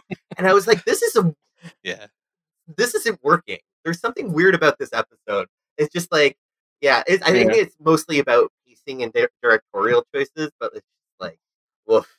yeah. That last episode felt kind of messy, and I'm not sure why exactly that is, but like the visuals didn't help. Like like mixing Yeah. those two looks. But I will wanted to point. You know, what we didn't talk about was Billy. I liked Billy this year. That may be something I should have pointed out early. He was fucking creepy as shit all year. He, Oh, he did a really good job. yeah. Like, he was really good all year. Yeah. and like his getting mind flayed, I guess, Played- um, yeah. was probably one of the scariest scenes in the whole Yeah. season. Like, it had a really good horror pacing to it for that whole stretch. Yeah, and then his body horror and everything with yeah, like being possessed and like getting it, having it like you know give him a fever and like in the shower and everything and yeah. Okay, but to be clear, he's a, still a high school student. I don't think so. Uh, no, I think he's like I think he's like in his that like kid. Yeah, I, Mhm. I yeah I think so. I think he's that kid that like maybe dropped out and is now just working as the you know as a lifeguard kind of thing. Yeah, Yeah, because that uh, the whole sexualization of Billy by all the fucking wine moms was like, yeah, that's still pretty creepy to me. Even though it's clearly reciprocated with Mike's mom, it still weirds me out. yeah, that, that whole plot line was. I'm glad they dropped that shit because I was like, okay, Yeah. thank you, Mrs. Wheeler, for making the correct choice, and then we're just not going to talk about it ever again, please. Yeah. Like, god damn, that was bad. That was that was more cringe that I did not need in my life. Like, oh, oh, oh I hated it. I hated it so much. And the fact that they were like also like hating on the girl lifeguard Heather.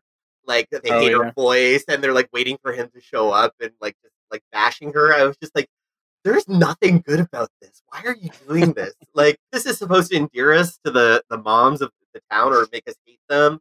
I don't know. It's just like just I I want it off my screen. But like yeah, I agree. I agree that Billy like was a much better character this season than he was last season. He's a good actor, though. Actually, I thought he is was a he good did a really good job. So Yeah. It was just like he, they finally gave him some redeeming qualities, And then they killed him. and then they killed him. Well, I mean, that for this kind of show, that's basically to be expected. If you're going to go troporific the way this show has gone, yeah, you're going to redeem the kid, and then you're going to kill him because you're just the laziest writers in Hollywood at this point, apparently, or something. well, the Duffer Brothers and D and D could go head to head maybe and see who's the worst. Alright. anyway, Well, going back to Billy, like I agree, I was pretty happy with him as sort of like the vehicle villain because you can't really show the mind flayer's intentions through the mind flayer, so you have to have Billy sort of he be his voice, yeah, his avatar or whatever. But the one thing I wasn't crazy about, what did you guys think about Elle sort of saving Billy by like using his memory of her mother and everything?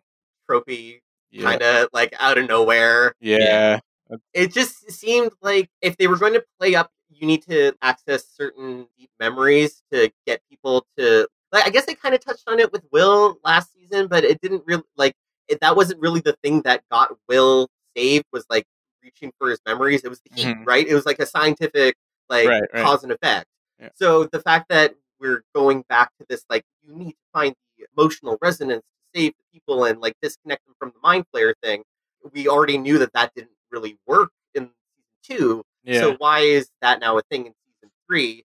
I don't know. It didn't work for me overall. I agree. Yeah. That was one of the things that kind of took me out. Like I'm just really didn't resonate with me and that whole like emotional appeal trope is I'm really bored with that. It's one that every time I notice it, I'm like, "Oh god, that just fucking took me right out of this." They're like, "But I love you."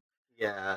I know you're in there somewhere. But don't you remember all the good times we had and all this horse Oh, shit? God. like, I have been tired of that trope since I watched Sailor Moon in 1995. Like they've been doing that for a really fucking long time. Like before, even before then, but that's where I first encountered it Yeah. with the fucking tuxedo mask thing, and I've seen it so many times. Ghostbusters. Yeah. There is no Dana, only Zuul. Exactly. First, I was just going to say, I'm like, first of all, like, I am a like we're Star Trek fans, boys. oh yeah. Like, yeah. we see this shit all the time. You know I mean? So I- yeah, that was a trope that I was like, all right. just check it off the list, boys. Just check it off the list. That's all they did all year. Was just like, hey, here's a trope. Like it's like they were on TV tropes, and we're like, hey, what's an '80s TV tropes page? And we're like looked at it, and we're like, we got to do this, this, this, this, and this, and that's what this season's scripts have to hit. We don't care about plot. I don't care about making Hopper not make Mark and everybody else who's watching the show want to kill themselves. We don't care about any of this stuff. We just want to hit all these TV tropes points because that's what it felt like they were doing all year. the one thing that that did give the opportunity for Billy to have like his little redemption moment where he saves Elle.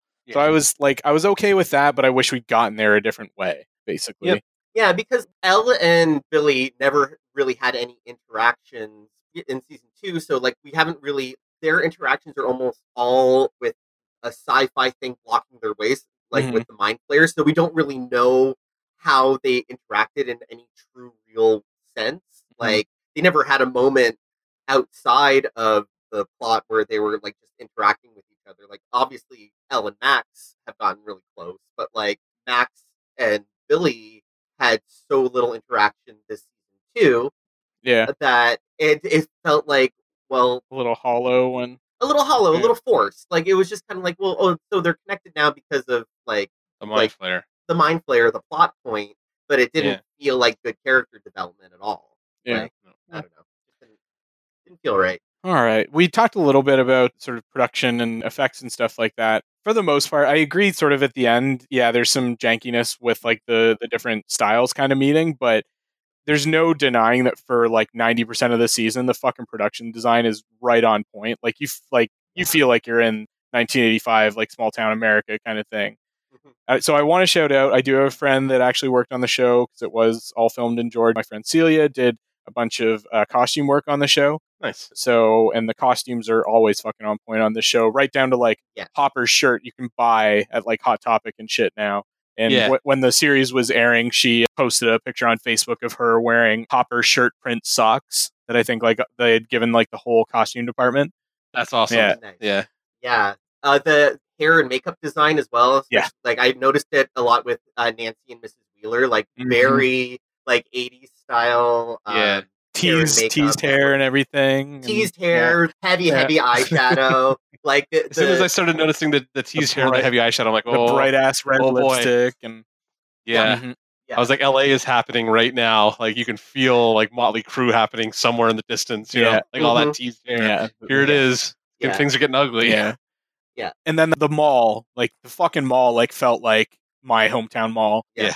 And it is. It's a mall near Duluth, Georgia, which is a suburb of Atlanta, uh, called the Gwinnett Place Mall that was made in 1984 and has not been updated and is basically, for the most part, abandoned now. And so it was perfect. I was gonna say, is it like a dirt mall? Yeah.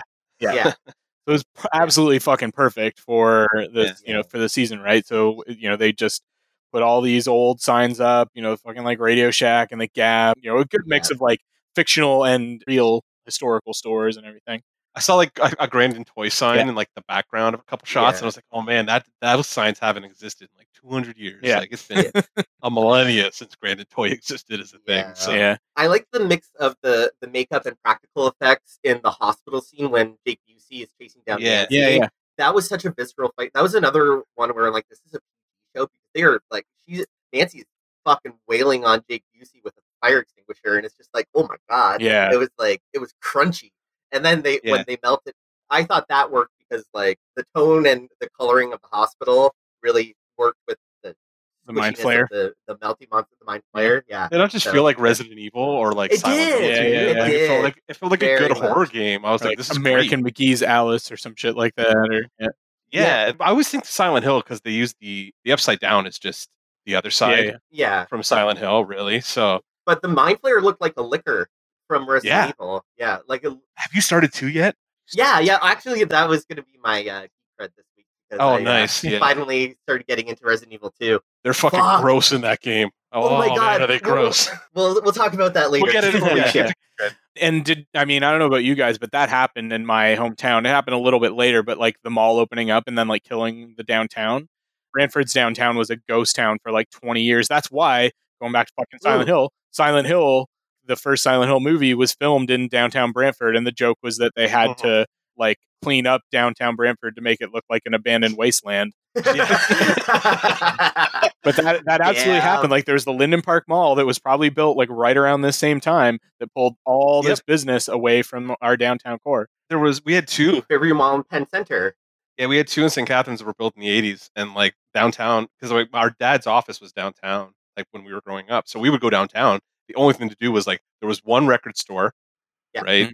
and there was one comic book store and the Lens hobby shop. and Yeah, which became mostly comics. mostly comics, which is still there. So shout out to mostly comics if you're in St. Catharines. You should go buy shit from. Uh, I think hopefully Bev's still working there, but you know if she's not, buy shit Yeah. from. Uh, I don't remember who, the guy who bought its name. Anyway, it doesn't matter. Yeah, there's three things to do downtown, and there was an arcade for a little while. But like other than that, once those malls opened, yeah, St. Catharines downtown was a fucking ghost town too. Yeah. So Yeah, but there's been downtown renaissance in St. Catharines to an extent, I think. But I haven't lived there for a long time. Yeah, downtown Brantford's had like a revitalization too. So uh, anything uh, we already talked about some of like the weird writing bits and stuff like that. Was there anything? Well, actually, before we move on from that, this is also sort of production notey. I wanted to shout out the soundtrack again this season. It was fucking right on point. Mhm. Like they always do a great job Yeah. of like having some like you know standards, but also some sort of lesser known '80s music and that sort of thing. And they always slotted in really well into certain scenes, um, including the fucking instant classic for me that never ending story scene with with Dusty, Dustin, and Susie. I hate that fucking movie so goddamn much. Like I hate it. It's not even like it scares me. It's just like I, I feel like that movie literally is never ending. It feels fucking eternal to me. Like, I hate it. but that song was like everywhere that fucking year, and I still love No. that the song from it to this day. And but like that Yeah. just perfectly encapsulated that you know sort of cute, innocent childhood romance kind of thing that uh, Dustin and, and his girlfriend have. Yeah, I liked that moment, and I like wanted it to end. but I like that they played up Yeah. all the other characters just like deadpanning, just like they're all just like mortified that this is going on, and I'm Yeah. like, okay, okay, so you guys know that this is terrible too. Okay, That fine. was that was one of the yeah. times that brought me back in with Hopper. Was like Yeah. his reaction to that. He was like, "What the fuck is happening right now?" And just yeah, they edited that scene really, really well. Yeah. I'll give him that one for the editing on that. Him on the radio with I wish I could remember the character's name, but like the paranoid. Uh, No. Murray. Yeah, with Murray, and he's calling Bald him like Eagle? bald eagle and shit like that. I was like, I'm. This is great, Dustin. Just give Dustin his own show. The kid's fucking hilarious. yeah, Oh, they did give him his own show, and he made a prank show where he like made people think they were losing their jobs, and yeah, that's a whole thing too. oh my god, yeah, No, I didn't know about Yeah. that. But I mean, like, I was thinking, like, you know, give him a sitcom Yeah. like it was scripted because he's funny, not like let him be a 13 year old asshole with a bunch Yeah. of money. Yeah. kind of sounds like Yeah. did. So there you go. yeah. I want to say too, while we're talking about Susie, there's a, a Wizard of Oz poster in the back of Susie's room, and I had that in my room growing up, like for 15 fucking years or something like that. So that was just another one of those things that was just like they're able to capitalize on these things that were just fucking everywhere. You know that Yeah. you know Yeah. are just these little pieces of your childhood. But then not only during that scene with the never-ending story theme, but later on when Lucas and Max are giving Dustin shit about Oh it. Oh yeah, yeah, and they're singing at him. yeah, yeah, Yeah, I really like that. One of my favorite musical cue moments was when Joyce goes to visit the science teacher, and My Yeah. Bologna by Weird Al Yankovic is Oh, playing, and the- right. the, door Yeah. goes up, and I was all like, "80s nerd, like personified." That was a very, fucking real early very Weird Al. moment. Yeah. Yeah, I fucking love Weird Al. Like that shit's gold. So I was like, yeah, I mean, that tracks for me. I'm, I'm in. I'm in. Start playing Dare to Be Stupid at some point. I'm just like, I'm gonna be happy. So there you go. I've also been like using an '80s workout playlist for going to the gym, and uh, Material Girl has been on it quite a lot. And when that was playing while they were having their shopping montage, I was Oh like, yeah, yes, seems correct. Yeah. Madonna hates that song and never performs it anymore, but I still think it's one of her best. So Yeah. what, are, what are you gonna do? Anyway, Wait, she doesn't perform Material Girl anymore. she hates being referred to as Material Girl because she's like tried to be a deep artist with like art things and like Ray of Light era. Like she doesn't. yeah. It, she went on record saying like that she doesn't like performing it anymore. But yeah, Oh, that's too bad. It's like her best song. Anyway, There was some writing stuff I wanted to talk about. we have to because like it just feels like we're gonna fight. Well, we can we can talk about bad writing stuff too, but some stuff I Alright, really liked. Like, I, I mean, the whole you know quote unquote gang using their knowledge of nerdy things to process and understand and relate to the side down and the mind flayer, like calling the ones that come under its thrall, like the flayed and stuff like that. That is one of those things that just continues to work for me on this show. yeah. The kids all have a lexicon for how to talk about these things because they they're all nerds and like the, the non nerd characters just kind of have to go along with it and be like, oh, okay, yeah. And like that, they're all having their own frame of reference. Like Erica is a My Little Pony political Yeah. song, Yeah, and uh, Robin obviously really likes like spy genre stuff Yeah. and all Yeah. that. Like, And I like that call out that, you know, where Dustin is like, yeah, you're still a nerd. You're just a different kind of nerd than I am. But you still got your Yeah, shit. Like, yeah. just fucking own it. And she's like all in denial. It's like, no, I'm not a nerd. I do that to the sports guys Yeah. all the time because I'm like, how many stats do you have memorized about this dumb Yeah. bullshit? And you're calling me a nerd? Fuck the fuck Yeah. off, boys. Yeah. It's, it's just my comic books are way more interesting than your fucking fantasy football. yeah, Yeah, exactly. exactly. Um, what else? I mean, the, the one little writing note or plot point or whatever I really liked was the gang fucking with Dustin uh, when he gets back from camp, where Elle has all the toys like come to life and start like, you know, marching out into the living room. I thought, and then and then fucking Dustin sprays Lucas in the eyes With the with Farrah like, Fawcett hairspray. hairspray that he got Yeah. from Steve in the last season. Yeah. Was that in the trailer? Like, did they show that ahead of time? Because I felt like that whole scene, I saw that beforehand. It was a playback to the previous season, right? Where the Okay, little, then that's what it uh, was. The, the little demodog, I think, was controlling some of the stuff. I don't know, Paul. You just watched season two, wasn't there some of that in season Yeah, I two? think so. But again, like, Okay. yeah. I, I, did I repress season two that quickly? Maybe I did. I don't know. Maybe. Sounds like you did, buddy. Yeah. Sounds like you did. We did because I don't remember anything about that. I actually was thinking about going back and watching the, the first two seasons again before the season aired because I was like, I really don't remember what happened in season two whatsoever. But Just watch the recap. Yeah. Exactly. I was like, sanity prevailed, and I just watched the fucking recap, and I was Yeah. fine. So there's that. Yeah. Yeah. This is another moment that like just made me think like, okay, I'm glad that they did that. Was they really do show a limit to Elle's powers? Like when she talks about like having to recharge her batteries after she fucking straight up slaughters those Russian dudes with the car Yeah. in the food Yeah. court. That was uh pretty intense. Well, that was Like, another one that tonally was like Yeah. I was like that's that's a lot for this show. Yeah. And they were pretty cavalier about it. Like, I was like, is somebody going to mention the fact that this 13 year old girl just fucking murdered six people or however many guys it was? She doesn't seem the least bit traumatized that she just ended their lives. Yeah, she just fucking trashed those fucking guys, and I was like, um, is somebody going to have like a parent moment and be like, uh, are you okay? Like, are you Yeah. like you need? Are you in shock right now? Because you just killed fucking four men. I know they were coming at you and shit, but like, yeah. you just killed four people. All right. I don't understand why she even used the car when she could have. We know she can, like, pinpoint accurately disarm these people. Like, Yeah. Eh, there was. I think a, she was trying to take them all out in a hurry, kind of thing. I guess that makes sense, but, like, eh, she easily could have done that by, like, just. She could have just. Yeah. pushed the car Pushed the into them and not crushed them with it too. Like she could have knocked them back with the car, but she fucking And not threw the car on top of them. Like she fucking murdered four dudes. Like it wasn't. I don't. It's, all right. Yeah. I remember while I was watching and being like, um, is anybody going to say anything about that? What? Yeah.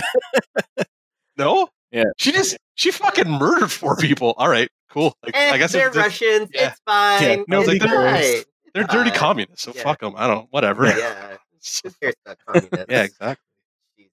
And the other thing that I did really like with Elle was uh, they've done a really good job of showing her grasp of English gradually getting better. And a lot of these sorts of like sci-fi shows or whatever, it's like you see, you know, this character that is gradually getting an idea of the English language, and then like you flash forward, like in this case, like a year later, and they're speaking like super fluent English kind of thing. But that's not really, Yeah. you know, there's much more of a learning curve to it than that. So I think that they're doing a really good job of showing that her English is getting better, but that she still is obviously having some, you know, delayed development on it kind of thing. So that was a Yeah, writing note I was happy with. yeah, as an English teacher, I was appreciative of that because even the kids who've been learning English for three years still have some uh, grammatical weirdness to the way they, they say things. Like yeah, the way that she weird says, syntax and stuff. I dump your ass. Yeah. Yeah, like that was like, yeah, I dump your Yeah. ass. Definitely something I could see my kids saying. Like, it in- definitely came off as like an English as a second language mm. kind of Yeah. thing. Like so the, how you would Yeah. put the phrase together is different. Yeah. But I mean, I guess English is her first language. She just didn't learn any language until recently. Yeah, she was totally nonverbal until like three years ago or something like that. So. Yeah. So in weird writing shit I did was not happy with. I mean, there's still some big old fucking unanswered questions in this season for me. Like we still don't really we didn't really learn any more about the upside down in this season. Like what it is, like the beings that inhabit it, like why they're doing what they're doing, anything like that, which you know, there's only so long. You're gonna start getting to like lost territory where there's just like you're not telling anybody anything and you're just adding more and more complicating elements kind of thing to it and you've got to start uh, revealing the underlying mythology to this at some point and Mhm. yeah, um, that was my my last big what the fuck is going on with this show. Whereas like they didn't move the plot of the actual overarching series Stranger Things forward in this season at all. They added a bunch very of characters. minimally yeah and they did some Yeah. stuff, but it was basically like, well, you know, all that experiment stuff that was happening that we kind of stopped last time. Well, now it's going to restart. Except it's Russians. yeah Um, It's a Scooby Doo ending. I mean, it's it like, is. It's totally like a oh, the- ending. yeah, like it's the meddling kids spoiled the plan again, Mhm. and we will do this ad nauseum until they decide that they want to end the show. So Yeah. that's what it like feels like. Which would be fine if they actually told us what was going on. Like again, like Tim was saying, like I am curious about the upside down and all this stuff, and I want to know what's going on in Hawkins. But they don't seem particularly preoccupied with doing that. They seem more preoccupied with like, hey, we're gonna have fun with Russian goofiness, and, and all our kids are gonna be in love with each other because they're all thirteen and annoying. yeah and Hopper's to yell at Joyce a lot. But we're not actually to tell you what's actually happening. Like all the horror stuff that you, as a nerd, because you're a nerd watching the show, want to know about the mythology of the show. We're never to fucking tell you. And I'm Yeah. like, good. We're hitting that lost level of just me being annoyed. Mm-hmm. That's good. That was my big note for this year. Was like, is there a myth arc anymore? Like, are we doing any of this story? Like, what's happening with all this stuff? Why is this gateway in this town? Like, where are these fucking demon things coming from? Like, is it the kid's imagination and the fucking gateway meshing together and causing all this crap to happen in the real world? Yeah. Nobody's gonna tell me. Somebody tell me what's going on, because Yeah. otherwise, I don't want to watch Hopper yell at Joyce anymore. Yeah. Well, yeah.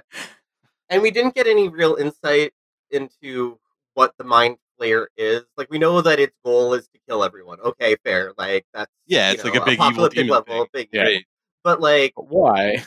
Oh, why and what what are like its powers seem to be, you know, like kind of nebulous and like they seem to grow or like I don't know. This is like this is a problematic thing to say probably because of the Joss Whedon connection, but it's like all these fuckers need to go watch that episode like a season of Buffy to learn how to fucking put a story together properly An like, overarching give you- story. Yeah. And like give the villain a proper goddamn like motivation and tell me why things are happening.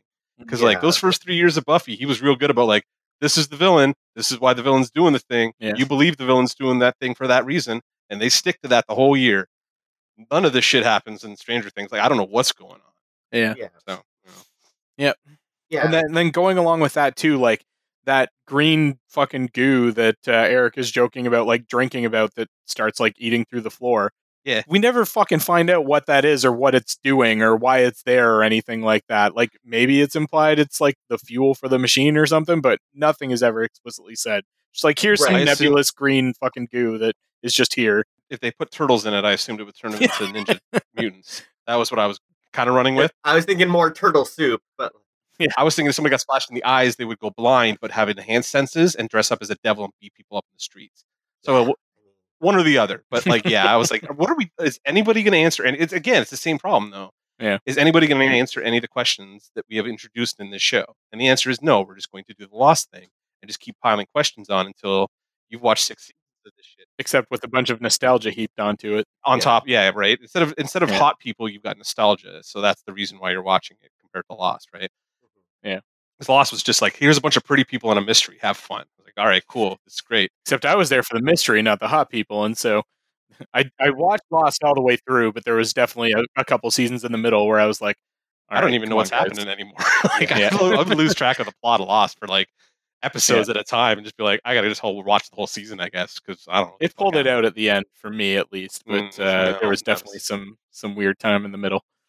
No, at the end, the last episode, I was like, I don't know.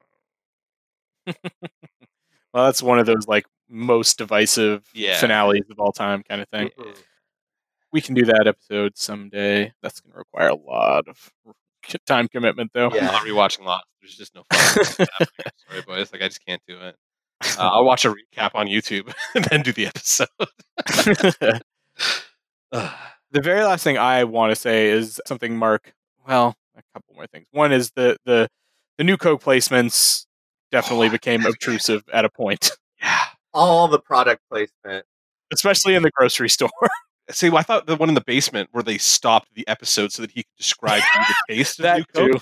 I was Both like, of those. holy shit. This is obnoxious. and honestly, the new Coke doesn't taste that fucking good. I just drank a whole can of it. Plastic's better. Come at me. You know what I mean? But like, Yeah. holy shit. That was There- a real Yeah. obnoxious bit. They did in the, right in the middle of an episode. It's like, this episode is going to grind to a halt for 90 seconds, and we're going to do a commercial Yeah, for a product that's not even available in stores anymore.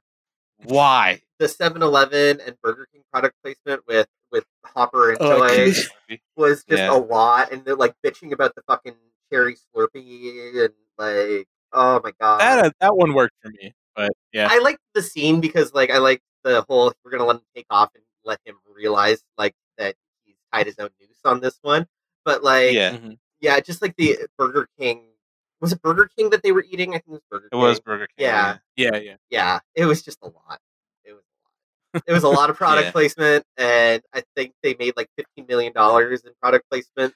I was just gonna say this show must have been super profitable before they even like shot a frame of it because they were like, there's a commercial for fucking Coke in like three episodes of this thing. And on top of that, we're just basically product blasting like 7-Eleven, Burger King, everything else that is 80s that is still around. So yeah. When they're paying Winona Ryder and David Harbour like 350k an episode, Yeah. and like each of the main kids are getting like a quarter million episode, like Holy shit. Really? yeah, over 200,000 an episode reportedly and they were making 20 grand an episode in season 1.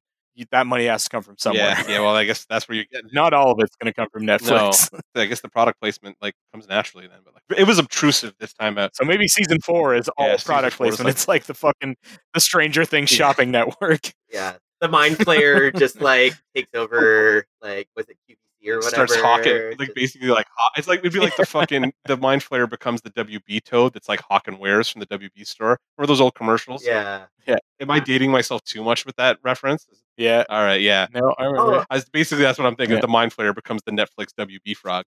Yeah. That's a long walk, but like we're there now. I think it would be super cool if they did like the mind flayer turns into like media from American Gods and they starts talking to people through the Uh, now you're crossing streams. That's the name an Amazon Prime show, I think. I Ah, don't think there that you works. go. All right.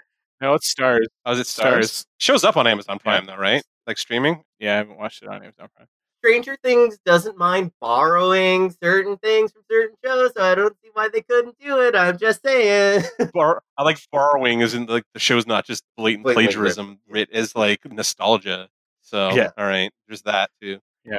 Yeah. I have like a couple final Mhm. closing things, but do you guys have anything else you wanted to call out, good or bad? We didn't talk at all about like Nancy and Jonathan. and Jonathan, like because they were around, but like I wasn't ever really invested in their shit this season. Although they do uh, like I like some of their sort of sleuthy newspapery kind of stuff. I just I think you're so overwhelmed by like the the shittiness of her coworkers that you're like her plot Yeah. kind of gets lost a little bit in like all that kind of like oh wow we're really like leaning hard on this it, shitty being a woman in the workplace in the 80s kind of like whatever they were doing thing Yeah. and Yeah. like like so their actual plot of them like going and chasing down because they were kind of like doing the main plot work like the main legwork for the plot of like chasing the rats and like Yeah. finding out the people are getting all grossed up and stuff, right Yeah. but like I didn't care the whole time because it was basically about the two of them bitching at each other because she hated her coworkers and he needed the job and they just couldn't get their shit together. I guess I don't know what the plot of that point of that was. Yeah. So, Yeah. plots were more closely linked this Mhm. season than they were last season, so I appreciated that. But there's even though they did have like the first interaction with the melty mind flayer stuff, they still felt like the least consequential of the bunch. Yeah. When really, like, Yeah. should they have been the least consequential? I don't know. There was just something about the way that their story hit that felt less important than the other two. well, I think they got lumped in with the kids faster too. Like I felt like they didn't have their own plot as long. That they were they were kind of going along on their own, but eventually they get brought in with like El and everybody else. Like about Earlier, earlier than everybody else, Hopper Joyce. and but even Yeah. even Dustin and Steve are Yeah. still off on their own. Yeah. Where they kind of get lumped in with the kids, and it's like they're gone. That's kind of their plot being over at that point. So, which is too bad because I like those two. I like the girl anyway. Like the Jonathan character does fucking nothing for me. He's like the biggest dial tone on this show. So Yeah, Um, yeah. One thing that brings up something that I, I think the show's done pretty well overall, but this season did pretty well is that everybody does sort of have their role to fill, and it is very much in character with them. Like, for instance, Jonathan, like he's the one that figures out why the car's not running, kind of thing. That you know that Billy took the uh, ignition cable and shit like that, and like so they're good at putting in those little notes where it's like we were talking a few weeks ago or a month ago or whatever right now about Maniac Mansion, that game where like each of the characters had like certain strengths and certain weaknesses and they're good at playing to those and saying like hey this we need this person in here so that they can make this logical jump or fix this thing or something Yeah. like that that's another thing that they do well in terms of you know those 80s movies like had like look at goonies you know they had short Yeah. round kid that is the one that has like all the gadgets and stuff like that and you have Sean Astin character that's the one that's like the spirit keeping everybody Yeah. motivated and, and all that sort of I mean, stuff that's And- nerd adventure tropes writ large, right? Like that's Star Trek in a nutshell. Like you have your engineer, you have your science guy, you have your doctor, you have your captain, you have that. Like you for that situation, you have everybody you need to do all the stuff you need to do in that scenario. This is just Yeah. yeah, the nerd like the Stranger Things version of that kind of idea. So, no, it works really well. I do like that. Mhm. You're right. Like that's that's something they do do properly. Like they give everybody something to do. Yeah, very rarely feels gratuitous. Yeah. Anything else you guys have before we sort of close out? Can we just reiterate fuck Hopper this year? God damn, fuck Hopper. yeah, that was seriously. bullshit. Fuck Hopper. I really wonder whether it was writing choice, directorial choice, acting choice, or some combination of those three. Yeah, I don't know. I feel like it's got to be writing to an extent. It has to be. I think it was the writing. I was it was so bad to the point where when I saw that he was cast in Black Widow, I fucking groaned. I was like, I don't want to watch him in that. Like, I don't want him to be in that. Yeah, especially not in a movie with you know the biggest fucking badass female Yeah. in the Marvel universe. Because all I'm gonna want to watch him do Yeah, her have her beat the shit out of him the entire time. The entire time he's probably gonna be melting off at her, and she's gonna be like, "Haha, keep talking, shithead." And eventually you're gonna be like, yeah, "She's gonna kick his ass," and you're gonna be like, "Fuck, finally." That's kind of Yeah. all I want out of that movie now is to watch Natasha beat the shit out of Hopper. So yeah. Yeah, that would be very satisfying. it would be, wouldn't it? Well, let's move on then to just sort of final thoughts. Give a rating out of ten for Stranger Things season three. Paul. I'm gonna give this season a 7.5 out of 10. Like it overall worked better than season two. It was it didn't have the impact of season one, but it was yeah. co- a competently made season that had some some serious drawbacks that won't push me into like a an 8.0 or higher. Definitely, like certain characters like Hopper were aggravating to watch, and some of the tropiness really like grated on me. But overall, I think I had fun watching it for the most part. Like, I, it's it's strange to say, but like, I'll yeah, I'll settle on a seven point five and say that you know I'll give it another season. But if it keeps going in the direction I think it's going, I think I might drop this. Yeah. Mark. I'm in the. I'm gonna say if we want to go number rating, like this is a six for me. I think this year, Oof, maybe a five. okay. I was having an like you know what the problem is that I, I watched it twice because like I wanted to take notes and like I knew we were going to review it, um, and I wasn't really paying attention to it the first time I watched it, but I had a good time with it, so I'm like, oh, it'll be fine to sit through again. Holy shit! The second time through killed it for me. Like it was. Yeah, Discovery syndrome for you. I, it was very much Discovery Syndrome. I was like, none of this makes sense. This plot sucks. Thank God they cast Maya Hawke to act with Steven and uh, Dustin, because otherwise I would have fucking bounced on this season. Probably in episode two. I think Hopper got to me in episode two, where I was like, I'm done. I Yeah. don't want to watch him do this anymore. And like the kids at that point, like I have a very low threshold for like bad child acting, which we've discussed ad nauseum on this podcast. But I also have a very low threshold for like teen girl kind of afternoon movie tropes. Mhm. So like all the kids being in love and dating and all that kind of stuff, which is just the kind of crap my sister made us watch ad nauseum when we were growing up. Like she loves that, and she still to this day loves that kind of stuff. Like, oh, it's. Anyway. I hate that shit. So I was watching the kids do like, oh, they're all they all have crushes on each other and stuff, and I was like, yeah, teenage hormones out of control. I was like, yeah, I've seen this movie five hundred times. I don't care. Yeah. I'm almost forty. I'm over it. Like I don't care.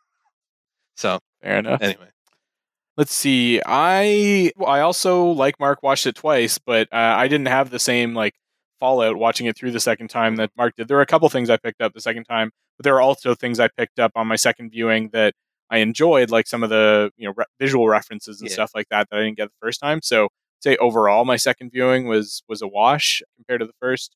I probably give season three an eight out of ten. I was pretty happy with it overall. I didn't have you know the number of issues with it that you guys seem to have, but definitely do. I think most, if not all, of your points were valid. They just didn't detract for me as much Yeah. because I'm maybe just a, a little more prone, a little more willing to just sit down and take this as like the fucking nostalgia bomb that it is. yeah. I just I, think I, I want everything to be Deadwood now. I guess like I want them to like I want people to actually put thought into their writing, and I kind of am tired of watching stuff that like it feels like nobody cares what's happening in the plot at all. It's just like shit happening and product placement and like Yeah, that- watching because of nostalgia. I'm like that's not really what I'm here for anymore. Granted, I again Marvel show. I don't know, so I don't know. Take my shit with a grain of salt. But but yeah, the the Hopper thing definitely fucking really detracted for me. It was the biggest thing. But uh, I'm pretty interested to see. Like, I, I liked where they left this season. Like, there were some big changes, some big shakeups. The Byers and El moving away. So I'm interested to see how they handle season four now that they've got some distance between these characters geographically and you know kind of maybe psychologically as well. So I'm interested for season four. Last question before we move on to Geek Cred. Who do you think the Russians have? Hopper. Okay, that's the obvious answer. Yeah. Well, I mean, Paul, are uh you also a Hopper? Mm-hmm. Yeah, yeah, probably. But what if it's Barb? why would it be Barb? She was dead. They mm-hmm. buried her. That's I mean, okay, They never they never had a body for Barb. she was dead in the un- upside down. We saw her dead. They we don't know how death works in the upside down. We don't know that the Russians maybe were able to pull Barb out. You're giving this fucking show way too much credit. Like, there's no fucking way I- they're working that hard. They're just not. working that hard. Except, I mean, Barb was such a fan favorite character, and then they realized at the end of the season, like, oh shit, like we got rid of a potential gold mine here. What are we gonna do? I think it would be an awesome pull if I mean, could be both. They could have both, right? They did, you know, fucking a year of experiments or something like that. But I think it would be really cool if that's how they bring Barb back. Is the Russians have had her, and you know, maybe that's part of season four is rescue Barb from the Russians or something. I don't know how you get this crew to, to fucking Russia to I- do I that. was just gonna say, I'm like, I'm not really sure how you're gonna track that out of Hawkins, but all right. Um, yeah. yeah. That's where the Byers move to. The Byers move to Russia. Yeah, fuck. They do the, the European vacation like school trip to fucking Moscow Yeah, or sure. something like that. And it's, just like Spider Man Far From Home. Yeah, well, all right. There you go. Far from home is a more current reference. I went with stripes. How old am I? Yikes. all right. I think we need to end the episode. I need to go smoke some weed, All right. old man, somewhere else. All right, well, let's do Geek Cred, where each of us pimp something that we have enjoyed either lately or anytime. Uh, let's go to Paul first, since you already mentioned it earlier. What are you giving your Geek Cred to this week?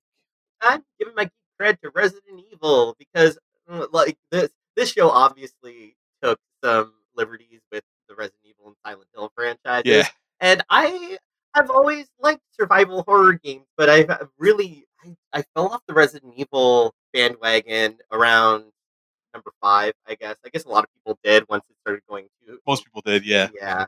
But the Resident Evil 2 remake is fucking awesome. Like it feels good to play. It's it's genuinely creepy. The way the camera works like gives you like visceral chills. It's disgustingly gory if you're into that sort of thing. The graphics are fucking amazing Yeah. too, eh? Like it's next level graphics. Like really good. I want to point out, uh, like early on in the game, you encounter a police officer, and he still has his radio playing on his shoulder. And for some reason, I'm playing as Claire. Claire just like says, "Oh, poor guy," and then just watches as his head has been severed, like from like the jaw all the it's way to it's the, the trailer moment. Yeah. Yeah, It's a big trailer moment. They showed it in the trailer. It's real gross. Yeah, so. and it's but it's so gratuitous. She's just like poor guy, and then just keeps pulling on his fucking head until it just. Well, no, because like, it falls backwards and you see it just kind of like pull apart, and it's like double cut. So it's kind of like there's two strips of. It kind of looks like he's coiled as he's falling apart. It's really gross looking. Yeah, he looks like a fucking like like he's been peeled basically. yeah. but it's so cool to look at. so All real time graphics, my friend. Like that's all real time. if you're into zombies and gore and well made video games, Resident Evil 2 remake and also Resident Evil 7 because that was a good first person shooter. And Resident Evil I had a weird experience with Resident Evil Seven. That one I had a hard time with that one. Yeah, that one like it kind of follows more of like the amnesia, descent into madness uh, Yep. type of jump scare thing. Which, eh, but it worked. But Resident Evil 2 remake is like probably Classic Resident Evil done right. Done so right. It was kind of a it- nice. yeah, Yeah. It it's- was really good. felt like a return to form after four because four was the best one previously. Then Yeah, because I'd played five and six because they were both like they turned into giant action games, and there's all kinds of problematic shit with five that we won't get into. But like five and six just turned into like straight up action games, and six was a poorly made straight up action game. Yeah. That was a waste of sixty dollars. I can tell you what. But yeah, this like seven was a return to form that I had problems with, but the remake of two is glorious. So Yeah. yeah. I'll leave. You know what? I'll just I'll fucking I'll back you up for geek cred this week. I don't really have a geek cred this week. I was go play Resident Evil 2 because I think now I might go do another run. Yeah. 'Cause I beat it when it came out. I'm sure I talked did about you beat it as both of course. Leon and Claire? I did. I so I did a Leon and then Claire B story run. So now I would Oh, probably go do a Claire Leon B. Claire A. Yeah, Claire A story this time out. But we'll see. I was gonna replay it eventually and do that at some point. Maybe I'll do that this week. But yeah, Yeah. Resident Evil 2 was awesome. The remake. Claire is probably my favorite character in the Resident Evil franchise out of all of them. Like I'm a big fan of her, and I love Code Veronica too. Mm-hmm. So yeah, I was happy that they actually took the time to make such a good. Mhm. Solid. Anyway, that's my geek cred. Cool. All right, and Mark's apparently as Mhm. well. My geek card for this week is going to be the final season of Orange is the New Black, which came out a couple weeks ago now on Netflix. Watched every season, and it is one of the few like sort of non-genre shows that I watch. It's just so fucking well made and really well written. And this season in particular has been. It's not a show you want to watch if you want to be uplifted, because this season is offers a very stark look at sort of the business of the immigration detention system obviously very relevant at the moment and like fucking like deportation hearings and that sort of thing. And I, I'm like 20 minutes away from being finished with the finale, and it's been a solid season.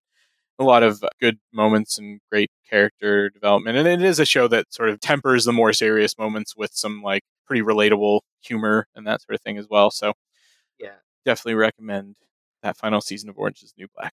I was so spoiler alert, alert for people. I got through to season three, maybe or four, with when Poussey got murdered.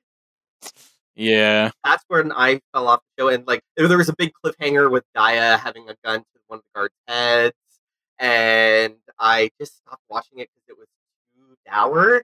And Mm-hmm. I do plan on finishing it off eventually because I do want to find out what happens a lot of these characters. Um, but fuck, that show is can be tough to sit through. It's a little too. It's one of those shows that like I know I I don't like. Like I watched Oz.